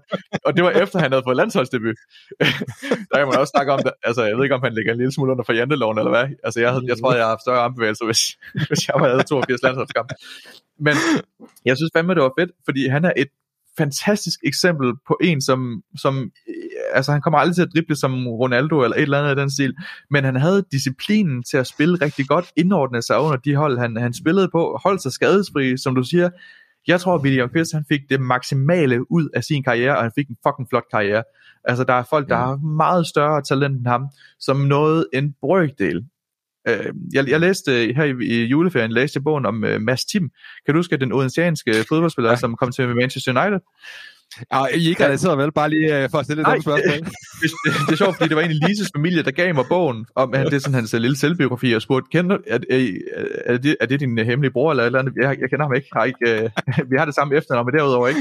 Men jeg synes jo, det er sjovt, at han hedder Mads Sim, så dengang han uh, kom til Manchester United, var jeg faktisk inde og spørge mine forældre, sådan, er det min fætter, eller et eller andet? Det var det desværre ikke. men jeg synes, det er en fantastisk bog. Øh, det er jo virkelig en underholdende bog. Virkelig underholdende. Det er sådan ret let læst, virkelig underholdende. Men Ja. Det, der er, det, der er sådan hans historie, det er jo, at han kommer til Manchester United, bliver jo personligt udvalgt af Alex Ferguson, kommer til at træne med alle de store spillere, og så fucker han det bare op. Han får for store tanker om sig selv, han tager dumme beslutninger, han bliver arrogant, altså han fucker det fuldstændig op, og han kan godt se det i retrospekt. Altså han er sgu meget åben omkring det, så det fuckede jeg virkelig op. Øh, han, han spillede sammen med nogle af de største talenter i hele verden, som tjener ufattelig mange penge og har ufattelig mange fans, og, og bogen slutter med, at han er pædagog handicap hjælper i Middelfart Kommune eller et eller andet. Og altså, det er super fint, men det, altså, jeg spillede førsteholdsfodbold for Manchester United, blev skiftet ind i en Champions League kamp mod, der, der peakede han sgu som 19-årig der. Og det synes jeg også var en fascinerende fortælling om det modsatte, fordi der var en, der ville have, at det skulle gå for stærkt, og ikke fik det ja. maksimale ud af sit talent. Altså Mads Tim burde have været en bedre fodboldspiller med, end William Quist, men det var William Quist, der fik 82 landsholdskamp. Ja. Det var på grund af disciplin og struktur. Det lyder næsten som sådan en, øh, en, øh, en fodbold, fodboldificeret version af Harner Skildpadden, ikke? Men... Øh, jo, jo, jo, men det kan du faktisk godt sige. Ja, det kan du godt sige. Jeg skulle lige til at bruge Niklas Bender som eksempel også, men han fik sgu egentlig ret meget ud af sin karriere, hvis jeg skal være helt ærlig. Øh, og så, altså, så kunne han nok også have gjort nogle ting anderledes, men ret skal være ret, han fik sgu ret meget ud af sin karriere, så det synes jeg ikke vil være rimeligt, men Mads Tim er et ret godt eksempel på det. Og der er mange, der, der, der er mange, der er mange der, som har været udråbt, uh, som ikke er blevet til noget, ikke? Altså, der er, og det er også faktisk, jeg kan huske, jeg hørte et ret fedt interview med, øhm, hvad hedder det, Seinfeld, og mm-hmm. øh, som i Tim Ferriss faktisk, hvor han også, øh, hvor han snakker om det der med, øh, at være komiker tilbage i 80'erne og 90'erne der stand-up, og ikke, hvor det sådan fik sit prominence. Og jeg kan huske, at han siger det der med, altså hele det miljø, der var omkring øh, comedy dengang, du ved, de blev, altså mange af dem, der sådan hoppede ind i, i comedy, var jo fordi, at de øh, på mange måder måske havde nogle issues, eller havde brug for at komme ud og blive set og hørt og sådan nogle ting, ikke? og hvor han sådan ligesom sagde, hele det miljø, som de blev sat ud i, det var bare designet til at bare ødelægge folk fuldstændig, ikke? fordi du ved, de fik alt for os, at du ved, de blev friteret, øh, tog alt for mange stoffer, mange af dem og så videre, ikke? og der er bare næsten ikke nogen, der kan overleve i sådan et miljø der, ikke? altså hvor Seinfeld jo var et rigtig godt eksempel på det der med, det var også fordi, han udgav hans, øh, hans sitcom så mange år i streg, ikke? Øh, mm. at, at han fik succes, og han kunne holde sig fra de der altså, fælder. Og jeg tænker lidt det samme med fodbold.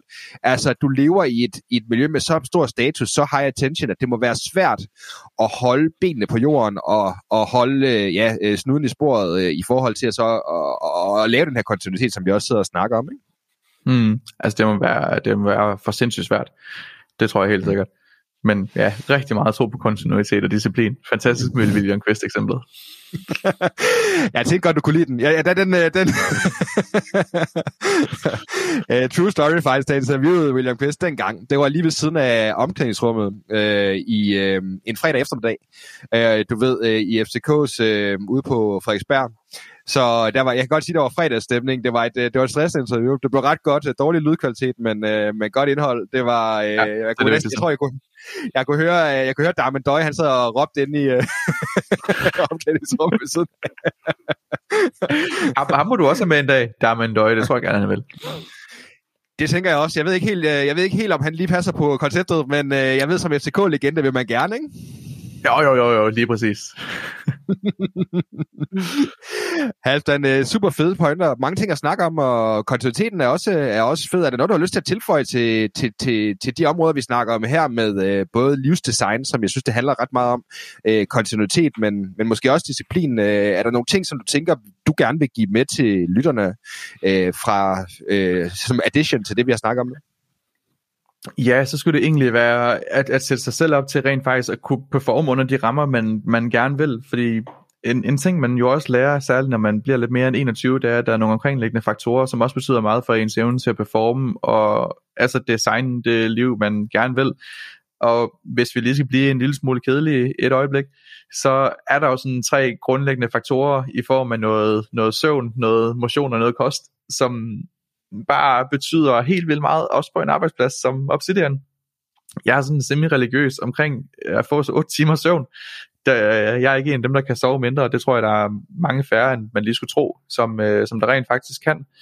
Øhm, men det, er, det er sådan rimelig religiøs omkring, det skal jeg næsten have. Og hvis jeg har nogle opgaver, som jeg sidder og laver, så vil jeg typisk, altså så vil jeg hellere gå i seng og så lave dem dagen efter, medmindre de rammer den der både urgent og important i øh, Eisenhowers Decision Matrix, men dem er der heldigvis ikke så mange af, at jeg ikke kan få lov til at sove. Træning 3-4 gange om ugen kan jeg mærke, hvis jeg ikke får det, så har jeg mindre energi til at nå tingene. Jeg træner meget om morgenen, fordi det, jeg får rigtig meget energi af det. Så når jeg så rammer kontoret kl. 8, 8.30 efter at have været nede i en time halvanden, så har jeg også fuld energi til at bare altså, møde alt, hvad der kommer i løbet af dagen. Øhm, og tilsvarende kost, hvis du spiser dårligt, så kommer du også til at performe dårligt. Altså en, en, en stor fed burger er super lækker, men du er smadret de næste to dage. Så det, det er bare sådan nogle, nogle kedelige ting, men det fede ved dem, det er, at du kan sige tjek til dem. Det er på en eller anden måde bare en checkliste, hvor du kan gå igennem dem, og så indstille dit liv således, at det i hvert fald ikke er det, der holder dig tilbage. Fordi hvis man ikke har styr på de der helt grundlæggende ting, så kan man lave alle mulige fede modeller og forsøge at fjerne friktion og have de bedste intentioner, men så rammer man det bare ikke. Jeg kan godt mærke de dage, hvor jeg ikke får trænet og spiser dårligt, så har jeg ikke energi om aftenen til at lave noget ordentligt, selvom jeg prøver at tvinge den igennem med disciplin. Det skulle lidt noget lortearbejde, jeg kommer til at lave, hvis ikke, hvis ikke jeg har forudsætningerne for det. Så det vil være den ting, jeg vil tilføje. Altså, det er super kedeligt, men at have styr på de der tre grundlæggende ting med noget søvn, kost og motion, øh, det, det stiller bare en op til succes. Og igen også det, det der med, med, det er også vanerne, der former dig, som former dine resultater, ikke? Og det er også altså, noget, jeg er sindssygt træt af, altså som i freaking træt af, det er bare, at folk de bruger det der manglende søvn som badge of honor på en eller anden måde, du ved. Altså, hvor at, at jeg sådan ser i hvert fald også meget i iværksættermiljøet, så en slags glorificering er, at man presser sig selv sådan langt, langt, langt ud over, hvor at, at din krop egentlig ikke kan klare det. Altså, det der med at så, så prale er, man har sovet fire eller fem timer, fordi man arbejder hele tiden jeg forstår ikke, hvor det kommer fra. Jeg forstår ikke, at vi ikke som, som, som community er kommet videre fra det. Altså, jeg, jeg aner mm. simpelthen ikke, hvorfor folk ikke kan gennemskue, at uh, hvis ikke at din krop den får en søvn, du skal, så kan du ikke performe på det niveau, du skal. Og det synes Nej, jeg egentlig også, at du er meget, godt, altså meget, meget god eksempel på et eller andet sted. Ja. Men øh, det lyder til, at der er nogle gode tanker omkring, øh, omkring søvn og så videre, og, og træning, og, øh, og selvfølgelig også øh, og, og motion øh, og, og kost. Øh, er der nogle konkrete værktøjer eller ting, øh, det kommer måske mere på søvndelen, øh, som har hjulpet dig meget? Er der nogle ting, du gør, som virkelig har givet dig nogle resultater øh, på egentlig på de tre forskellige parametre? Nu har vi startet lidt om mad tidligere, dig din hustru, og hvad I ligger på, på køl og så videre. Ja. så det er måske ikke der, men, men ellers. Jamen, ja, faktisk, faktisk på søvndelen, der har jeg, fordi motion er jo bare at gøre det. Altså der kan man sige, om man så vil løbe en tur, eller som mig tage ned i træningscenter eller hvad, det, det, alt er godt. Alt er godt. Der er ikke noget, der er, der er bedre end andet. Vi har folk på kontoret, der bokser, crossfitter, altså, de laver alle mulige forskellige ting, og jeg synes, alt er godt. Men søvnmæssigt, det har jeg faktisk tænkt ret meget over, fordi jeg kan, altså, hvis man sidder ved, meget ved computeren, særligt om aftenen, og får det blå lys, og måske sidder med mange opgaver og stresser, så kan det godt være svært at falde i søvn. Det har vi også folk indimellem, der har svært ved. Så den har jeg faktisk tænkt lidt over. Så nogle konkrete redskaber der. Øh, jeg har sådan nogle blue light blocking glasses, øh, som jeg tager på efter klokken øh, 19.30-20 stykker om aftenen, når jeg sidder på kontoret og arbejder. Øh, og jeg har, de, jeg har den hardcore version, så måske der, der er en del butikker, der sælger det efterhånden, og jeg får Facebook-annoncer for dem, så man kan få nogle sådan designerbriller, som, hvor man ikke kan se, at det er blue light. Øh, de er bare sådan hvide, øh, eller gennemsigtige. Øh, Øh, det er ikke dem, jeg har. Jeg har sådan nogle, der ligner nogle svejsebriller. Altså, de er helt gule, fordi de blokerer 100%. De normale blokerer kun sådan 60-70%. Mine, de blokerer 100%, så alt du ser, det bliver bare sådan gul og orange. Det ser helt sindssygt ud. Så hvis man, jeg kan godt lide at sidde og, og se sådan øh, en skærm til arbejde, og så en skærm ved siden af, hvis der er løvens hule på DR1, som jeg synes er meget sjovt, eller et eller andet. Øh, og de, farverne, de bliver helt sindssyge af at have de der briller på, fordi de blokerer bare alt blåt. Alt bliver orange i stedet for. Men det er også det, du har brug for. Altså det hjælper med at falde i søvn, så at købe nogle ordentlige blue light briller, ikke sådan nogle designer briller, som faktisk kun blokerer halvdelen. Altså gå på, gå på Amazon og så søg 100% blue light blocking glasses, så får du nogle, som de er ikke pæne, men de er rigtig effektive. Øhm, og alle på kontoret ved, hvad det er for nogle briller, fordi de ser så distinctive ud. Altså folk, de kommer ind og spørger hver gang, de ser dem, sådan, hvad fanden har du gang i? og så kan jeg så fortælle dem det, og så synes de det faktisk, det er, det er ret fedt. Ja. Det er en ting. En anden ting, det er, sorry, man kan indstille ens enheder til automatisk at øh, sænke sorry, man kan indstille ens øh, enheder, som for eksempel computer, bærbare, mobil osv., til automatisk også at øh, sænke mængden af, af blåt lys. På øh, desktop findes der sådan en værksted, der hedder Flux. På ens telefon, der hedder der sikkert noget, der hedder nattetilstand eller sådan noget. Det har jeg i hvert fald på min, hvor den skruer ned for skærmlyset, og samtidig skruer ned for det blå lys, som er det, der holder en vågen. Årsagen til, det holder en vågen, det er, at det stopper kroppens produktion af melatonin, som er det naturlige søvnhormon. Så det er ikke fordi, man ikke kan sove, det er fordi kroppen går ikke i det der mode, hvor den går klar til at falde i søvn. Det er faktisk det, der er problemet. Øhm, så det vil jeg anbefale, at man implementerer. Min telefon slår det automatisk selv omkring kl. 20. Det kan man indstille på de fleste telefoner. En tredje ting, jeg vil anbefale, det er, at det lys, man har i soveværelset, det er også mega vigtigt. Der skal man ikke have sådan en eller anden lampe, der bare brager ned fra, fra ovenfra. Øh, jeg, har, øh, jeg har købt i mit soveværelse øh, sådan nogle lamper for noget, der hedder, eller pærer for noget, der hedder Nanoleaf. Og Nanoleaf, det er lidt eller Philips Hue, hvis der er nogen, der, der kender det. Altså nogle, nogle lamper, man kan styre over ens telefon, altså nogle wifi øh, smart home-enablede lamper. Nanoleaf, det er et andet selskab, der laver nogenlunde det samme. Det er bare noget billigere end Philips Hue, så dem har købt en del af. Og der har jeg en, øh, en app, der hører til. Og der har jeg indstillet de lamper til at afgive sådan noget blødt rødt lys om aftenen, som minder om det, som øh, solen afgiver, når den falder ned. Så jeg har sådan en mini solnedgang inden på mit soveværelse på kontoret, når jeg går i seng. Så det muliggør, at jeg faktisk godt kan ligge og læse, som er en måde, hvorpå jeg ligger og slapper af. Det er jo meget individuelt. Der er nogen, der ligger og hører til podcast, eller nogen, der bare ligger ned og tænker, og jeg kan godt lide at, at ligge og læse i, i forskellige bøger og sådan noget. Øhm, typisk ikke faglitteratur, nærmere sådan noget historie eller sådan noget. Øhm, men hvis man gør det med en almindelig lampe med hardcore blåt lys, så er det bare mega svært at falde i søvn. Selvom du ligger og læser, du holder faktisk bare dig selv vågen. Øhm, så det vil jeg også anbefale som en løsning. Og så som backup-løsning, hvis man har gjort alle de her ting, og øh, det ikke virker, øh, og man nogle gange befinder sig selv i øh, andre lande end Danmark, særligt i USA og uden for Europa, hvor man kan købe melatonin i håndkøb, så kan man overveje det det er kroppens naturlige søvnhormon, så kan man købe sådan nogle 3 mg øh, nogle, hvis man bruger dem en gang eller to om måneden til at hvad hedder det, få hjælp til at falde i søvn, så sker der ikke noget ved det. Hvis man gør det hver dag, det skal man lade være med, fordi så nedsætter man kroppens egen produktion. Men det bruger jeg også en gang eller to eller tre om måneden til at falde i søvn, hvis der er brug for det. Fordi det muliggør, så får jeg rent faktisk sovet i stedet for at ligge tre timer og prøve at falde i søvn, og så være fucked op dagen efter. Men jeg, altså det er primært de tre første ting til forebyggelse, som jeg, som jeg er meget opmærksom på. Øhm, og så en lille app-anbefaling til sidst måske. Øhm, der findes to apps, som jeg selv har brugt, som jeg synes er ret gode. Den ene hedder Headspace, den anden hedder Calm. Begge to sådan guidede meditationsapps. Calm er en del mere end det i dag også. Øh, har også øh, alle mulige historier og andre ting. Og der har jeg købt sådan et årsabonnement, hvor at de har sådan en sektion, der hedder Sleep. Og der er der både ret gode historier, der er ASMR, hvis man er til det, der er guidede meditationer, der er alle mulige ting, og det har jeg faktisk også fundet har været en, en ret stor hjælp for mig, hvis jeg har haft brug for det en gang imellem. Øh, I stedet for, at man bare ligger og tænker, det, du kender sikkert det der med, hvis man ligger og skal falde i søvn, så det eneste du kan, det er ikke at falde i søvn. Så jo tidligere jeg skal op, jo sværere, jo sværere har jeg ved at falde i søvn. så der, der, der er det godt at have nogle, øh, nogle backup, backup løsninger. Ja, og lige for at stille et dumt spørgsmål. SMR, hvad betyder det? Ja, så ASMR, hvad er det nu, det betyder? Det er, jeg har set, det er en ret stor kategori på den her call map. Det er sådan nogle lyde. Jeg tror, det er noget audio sensor. Det, jeg ved det ikke, men det er sådan nogle det er sådan, hvis du går på YouTube og søger ASMR, så kommer sådan en kæmpe miljø, hvor folk de sidder, og så tager de en mikrofon og går helt tiden på, på noget bobleplads, og så sidder de sådan og popper det. Eller de sidder sådan og kører fingrene hen og papser sådan til. Altså det er sådan nogle lyde, og jeg ved sgu ikke helt, hvad der er med det, men det er sgu meget lækkert at høre på. og, og, så er vi ude i, hvis du skal, hvis du skal, hvis du skal have økonomiversion, så sidder du med dit, øh, så sidder du med dit bobleplads og dit pap. Øh, ja, så meget sådan... sådan do-it-yourself ASMR. Og det kunne man faktisk godt lave mange gode jokes med. Det tror jeg. Det tror jeg. Jeg tror, jeg tror måske ikke nødvendigvis, familien er lige så enige, når man øh, prøver at falde i søvn sammen med dem. Men, øh. Nej, det tror jeg heller ikke. der er sindssygt mange fede råd øh, i, øh, i hele det her segment, øh, Halvstand, øh, både omkring søvn, øh, omkring sundhed og, og i det hele taget også omkring vaner og, og valg og tilvalg, som har været store temaer, øh, synes jeg, mm. i vores snak. En enkelt, et enkelt spørgsmål, jeg har, inden vi springer ind i de her øh, afsluttende spørgsmål, øh, som jeg plejer lige at slutte podcasten lidt af med for tiden, den, den går hurtigt, øh, som vi også havde spurgt. Ja, det gør det. Øh, og det går godt, øh, til trods for de to forskellige klubfarver, vi hver især står i.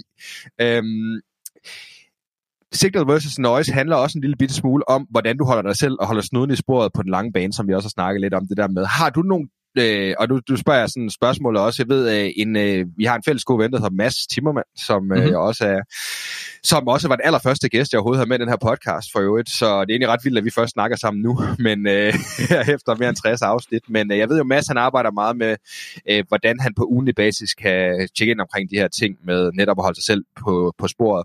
Har du nogle rutiner eller nogle vaner, du gør som sådan ligesom på ugenlig basis, som gør, at du egentlig sætter dig selv op på succes, så at du også øh, kontinuerligt øh, tjekker ind på, hvad det er, der er vigtigt for dig, og du ved, øh, Mads kalder, Mads kalder hans Power Sunday, vil jeg, hvilket jeg meget godt kan lide faktisk. Men, øh, Han har sådan konceptualiseret du... det lidt. Power Sunday, det lyder ret fedt. Ja, det gør det. Gør det ikke det? Jo, det synes jeg. Det lyder ret fedt. gør, gør du noget tilsvarende? Ja, jeg kalder det ikke Power Sunday, men det fortryder jeg lidt. Øh, det tror jeg, jeg kommer til at kalde det nu, i stedet for. Men det, det er faktisk, øh, det, det er rigtig meget i, i weekenden, fordi jeg synes, hverdagen er uforudsigelig, og der kan ske øh, alle mulige ting. Der kan komme møder ind fra højre og venstre, og der er så lidt i København, lidt i Aarhus osv. Så, videre. så øh, hverdagen er drift på en eller anden måde. Weekenden, det er der, hvor jeg sådan resetter og kommer til mig selv. Og det, det gør jeg på den måde, at øh, jeg prioriterer træning meget højt begge dage, fordi jeg synes, det er det lækreste at træne i weekend, hvor der ikke er nogen, der venter på en bagefter eller noget.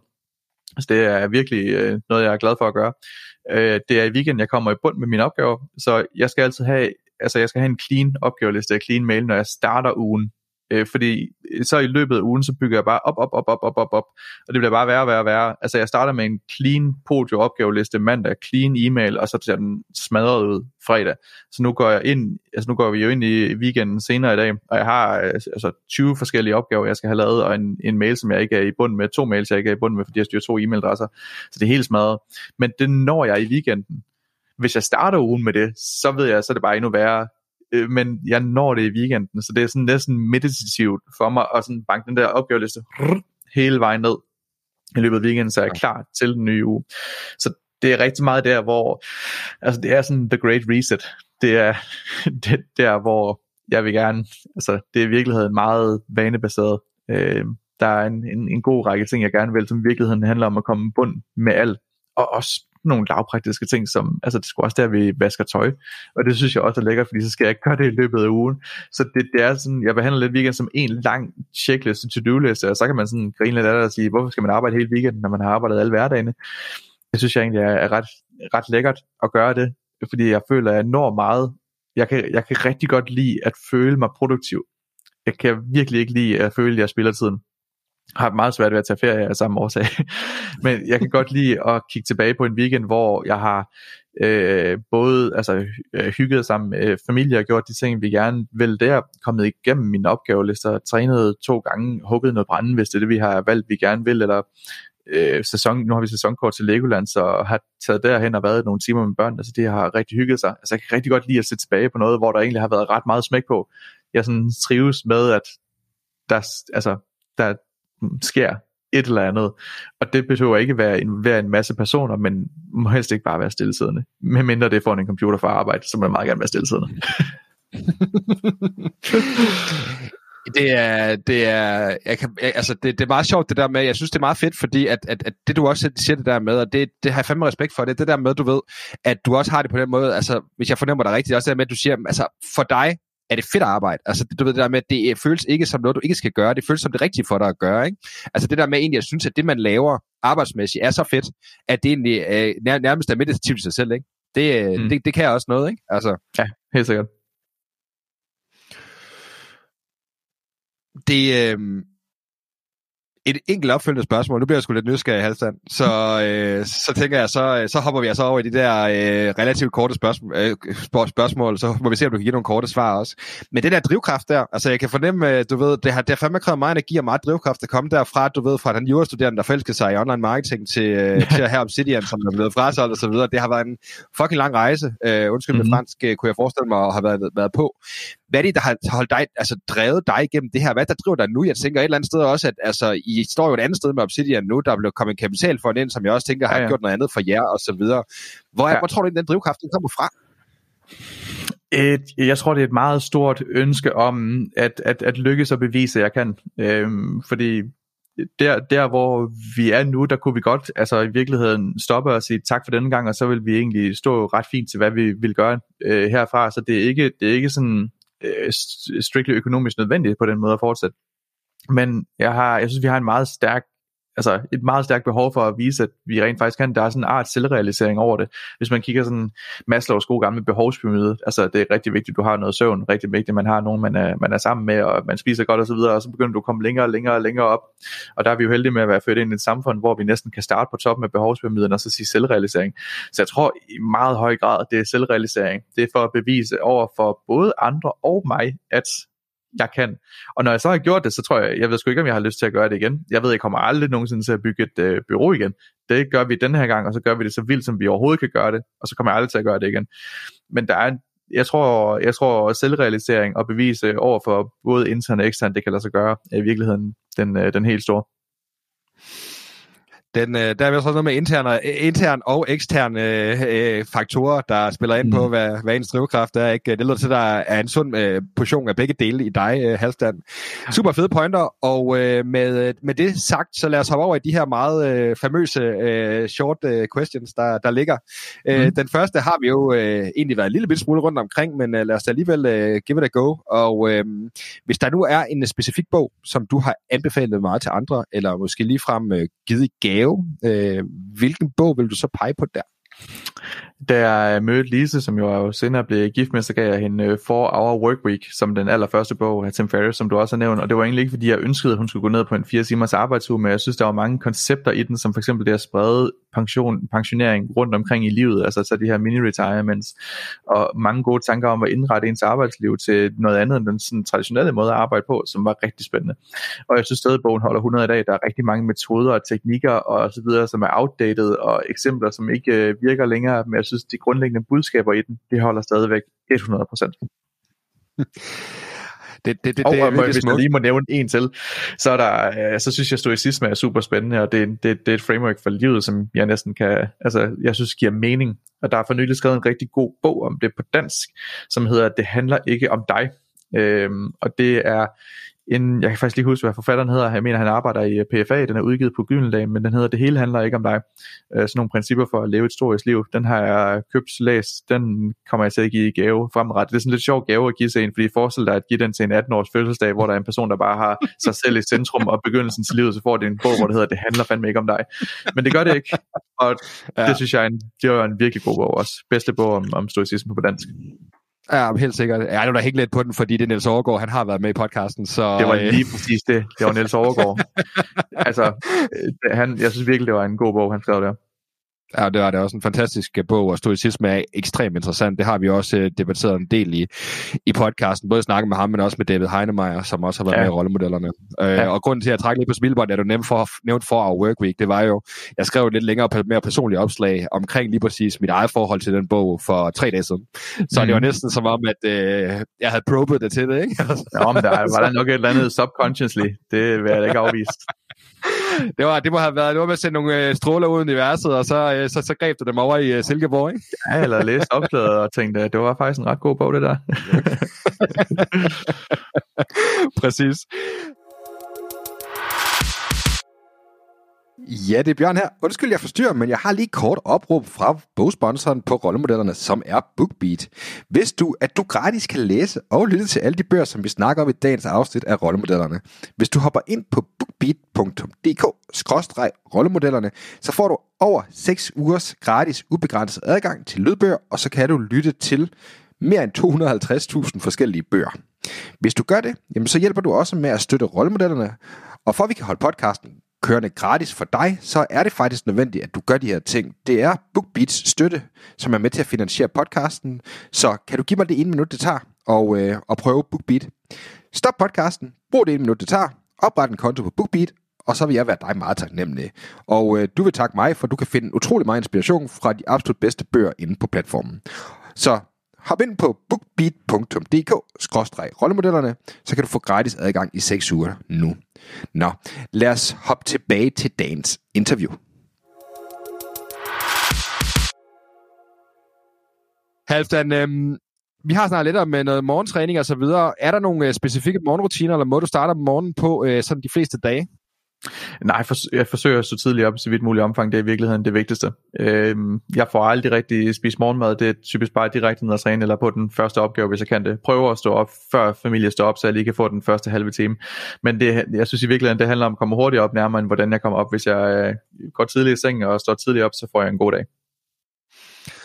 Og det kommer sådan et rigtig netpikke spørgsmål, ikke? Men øh, hvornår er det tidligt op for dig? det er omkring øh, mellem, mellem 6 og 36. Det er sådan, det Okay. synes jeg, er- det er udmærket. Og nu, nu bor jeg jo i Jylland, der, der ved jeg ikke, om det er tidligere, om det er sgu nok bare normalt i virkeligheden. På Sjælland er det tidligt. Det ved jeg.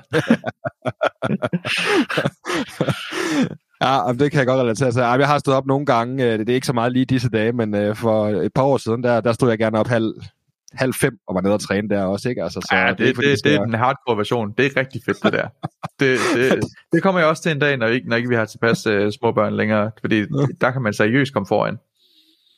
Ja, det er det. det der er faktisk, jeg har, altså, jeg har hørt mange øh, sådan virkelig high achievers, der også har snakket meget om det der med, jo tidligere, jo bedre næsten, ikke? Altså, det er, mm. jeg tror, der er noget i det der med både dit øh, hoved, men også din krop, det der med, at du har det der space, hvor at, øh, dagen ikke er ramt dig endnu, hvor du egentlig bare har mulighed for at, ja, at nyde, at nyde og, og få lagt noget tid i det, ikke? Ja, lige præcis. Kom en lille smule foran, ligesom da jeg gik med viser som 13-årig. Det kan jeg godt lide det er en fed analogi. Det er, det er sådan. Øh, Halvdan, øh, to spørgsmål tilbage. Det første, det er det her med, øh, hvis du nu havde mulighed for at sende en sms-besked til alle mennesker i hele verden, øh, hvad skulle der så stå i den sms-besked, og hvorfor? Åh, oh, det er et hardcore spørgsmål, det der. og er det værste af? Jeg ved, du lytter på podcasten, så du vidste godt, det ville komme. Ja, jeg vidste godt, det ville komme. Men jeg synes, stadig, jeg synes stadig, det er et hardcore spørgsmål. Jeg har faktisk, jeg har faktisk tænkt over den, inden vi skulle optage det her, og jeg fandt frem til noget, noget ret fedt. Men Ja. nu har jeg glemt, hvad det var. Men det var sådan virkelig Nej, stort. det- Det var sådan storladent.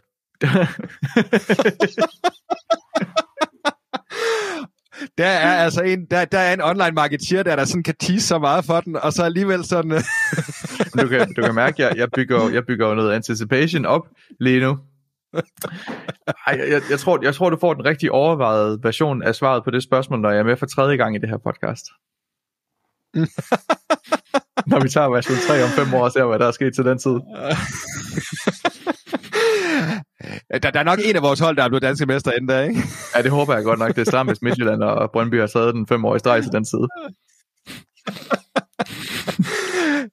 På den anden side, så er kursen også at lave på de respektive klubber, så kan det være, at vi kan blive klub, klubejere alligevel. Ja, det er rigtigt nok. det, det kan vi det mindste glæde os lidt over. Ja. Der, er ikke, øh, der kommer ikke noget frem. Du kan ikke, øh, du kan ikke have til, øh, til en sms, som, som er semi-god, men ikke så storladen, som du havde oprindeligt tænkt dig. Eller skal vi lige hoppe videre til det sidste spørgsmål, og så kan du lige lade Ja, den jeg, øh, tænker, jeg, tænker, jeg tænker lige lidt over den, ja. Godt. Jamen, øh, Halvdan, det sidste er jo egentlig som sådan ikke måske mere nemt at svare på, men øh, det handler om det her med råd, og øh, det bedste råd, du nogensinde har fået. Jeg tror faktisk, det er tilbage til noget af det, vi har snakket om. Det er at, at tænke lidt langsigtet.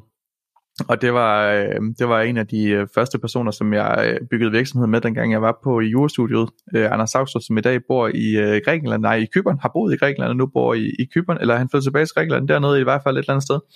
Og, og for ham så handlede det meget om, at vi skulle ikke rushe det hele, og jeg var, øh, jeg var ung, 21-22, ville nå det hele på den halve tid, og det galt om at skrive så mange tekster som overhovedet muligt, og lave så meget outreach, og bare altså, ringe til så mange som overhovedet muligt. Altså, jeg, jeg, kvantificerer, øh, jeg kvantificerede alt, for bare at nå så meget som overhovedet muligt.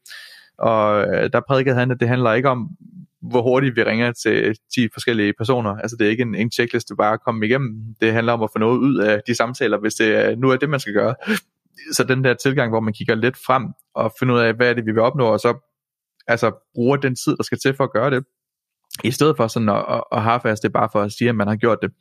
Og det var en, en af flere ting, som vi jo også bidrog til, at vi valgte at starte Obsidian i sin tid, og så sagde, okay, nu, nu giver vi det her et seriøst skud, og lavede en ejeraftale, hvor der stod, at man må ikke lave andre ting ved siden af, og blive enige om, at vi er dedikeret til det, og alle de ting, som har medvirket til, at det også er blevet en, en succes, nemlig at vi, altså fuld fokus på lige præcis det, dedikation til det, og en langsigtet horisont.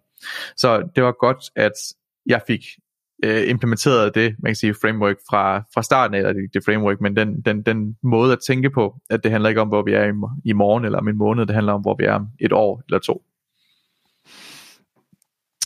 Det, øh, vi sender en varm tanke til enten Kyberne eller Grækenland til Anders Savstrup, og så øh, tænker jeg også, at, øh, at øh, det, øh, det er i hvert fald et meget, meget, meget solidt råd at sende videre, og tænke lidt, tænke, tænke lidt mere langsigt, langsigtet, og tænke lidt mere over, hvor, øh, hvordan man lægger sin tid på den korte bane, så man kan skabe det, man gerne vil på den lange bane. Og det er jo lykkedes mm. rigtig godt med, må man sige.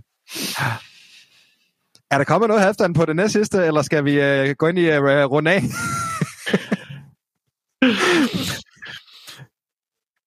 Du får et rigtig godt svar, når vi laver version 3 om fem år. Man nu kan godt fornemme, at jeg skal, jo- jeg skal, jo- jeg skal jo tease den lidt. du skal både tease den, og så lige lægge et, et frø for, der kommer en, ikke? Altså, det Jo, jo, eneste, der er så der dårligt... sikrede jeg mig lige en billet, en, en billet igen også. Det var ret smart. Alene, men det var ret smart. Altså, jeg vil sige, du er jo, der er kun en, der er værre på straffepletten end, øh, end dig. Øh, Det må jo så være Nikolaj Jørgensen, ikke? Så Oh. øh, Ej, der fik du også lige klemt en FCK-reference mere end der. Ej, det var... Okay. Godt lavet, godt lavet Bjørn. Godt lavet. Den, øh, Sådan. Den skal, nok, den skal jeg nok huske. Jeg kommer tilbage til den om fem år. Kommer tilbage det på er en aftale her. Det er en aftale, Halvdan. Det har været en øh, kæmpe fornøjelse. Det har været super fedt. Øh, det har været meget lærerigt. Og øh, hvis nu er lytterne, de øh, synes, at øh, Halvdan Tim han er lige så sej, som jeg synes, hvor øh, kan de så dyrke ham hen? Altså, det, det er to forfærdelige steder. Twitter og LinkedIn er nok der, jeg er mest aktiv. LinkedIn, hvis man synes mere online marketing er spændende. Twitter, hvis man synes alt andet end online marketing er spændende. Øh, for eksempel FCK. Ja. Godt. Halvdan, øh, tusind tak, fordi du ville deltage. Tak for en fed snak. tak fordi jeg måtte være med igen. Glæder mig til runde 3 om 5 år. Det er en aftale. Du har lyttet til Rollemodellerne. Podcasten er produceret af mig, Bjørn Vestergaard Barfod. Klip og redigering, Anders Guldberg. Jeg er tilbage med en ny inspirerende gæst næste gang, så du kan starte med den bedste inspiration.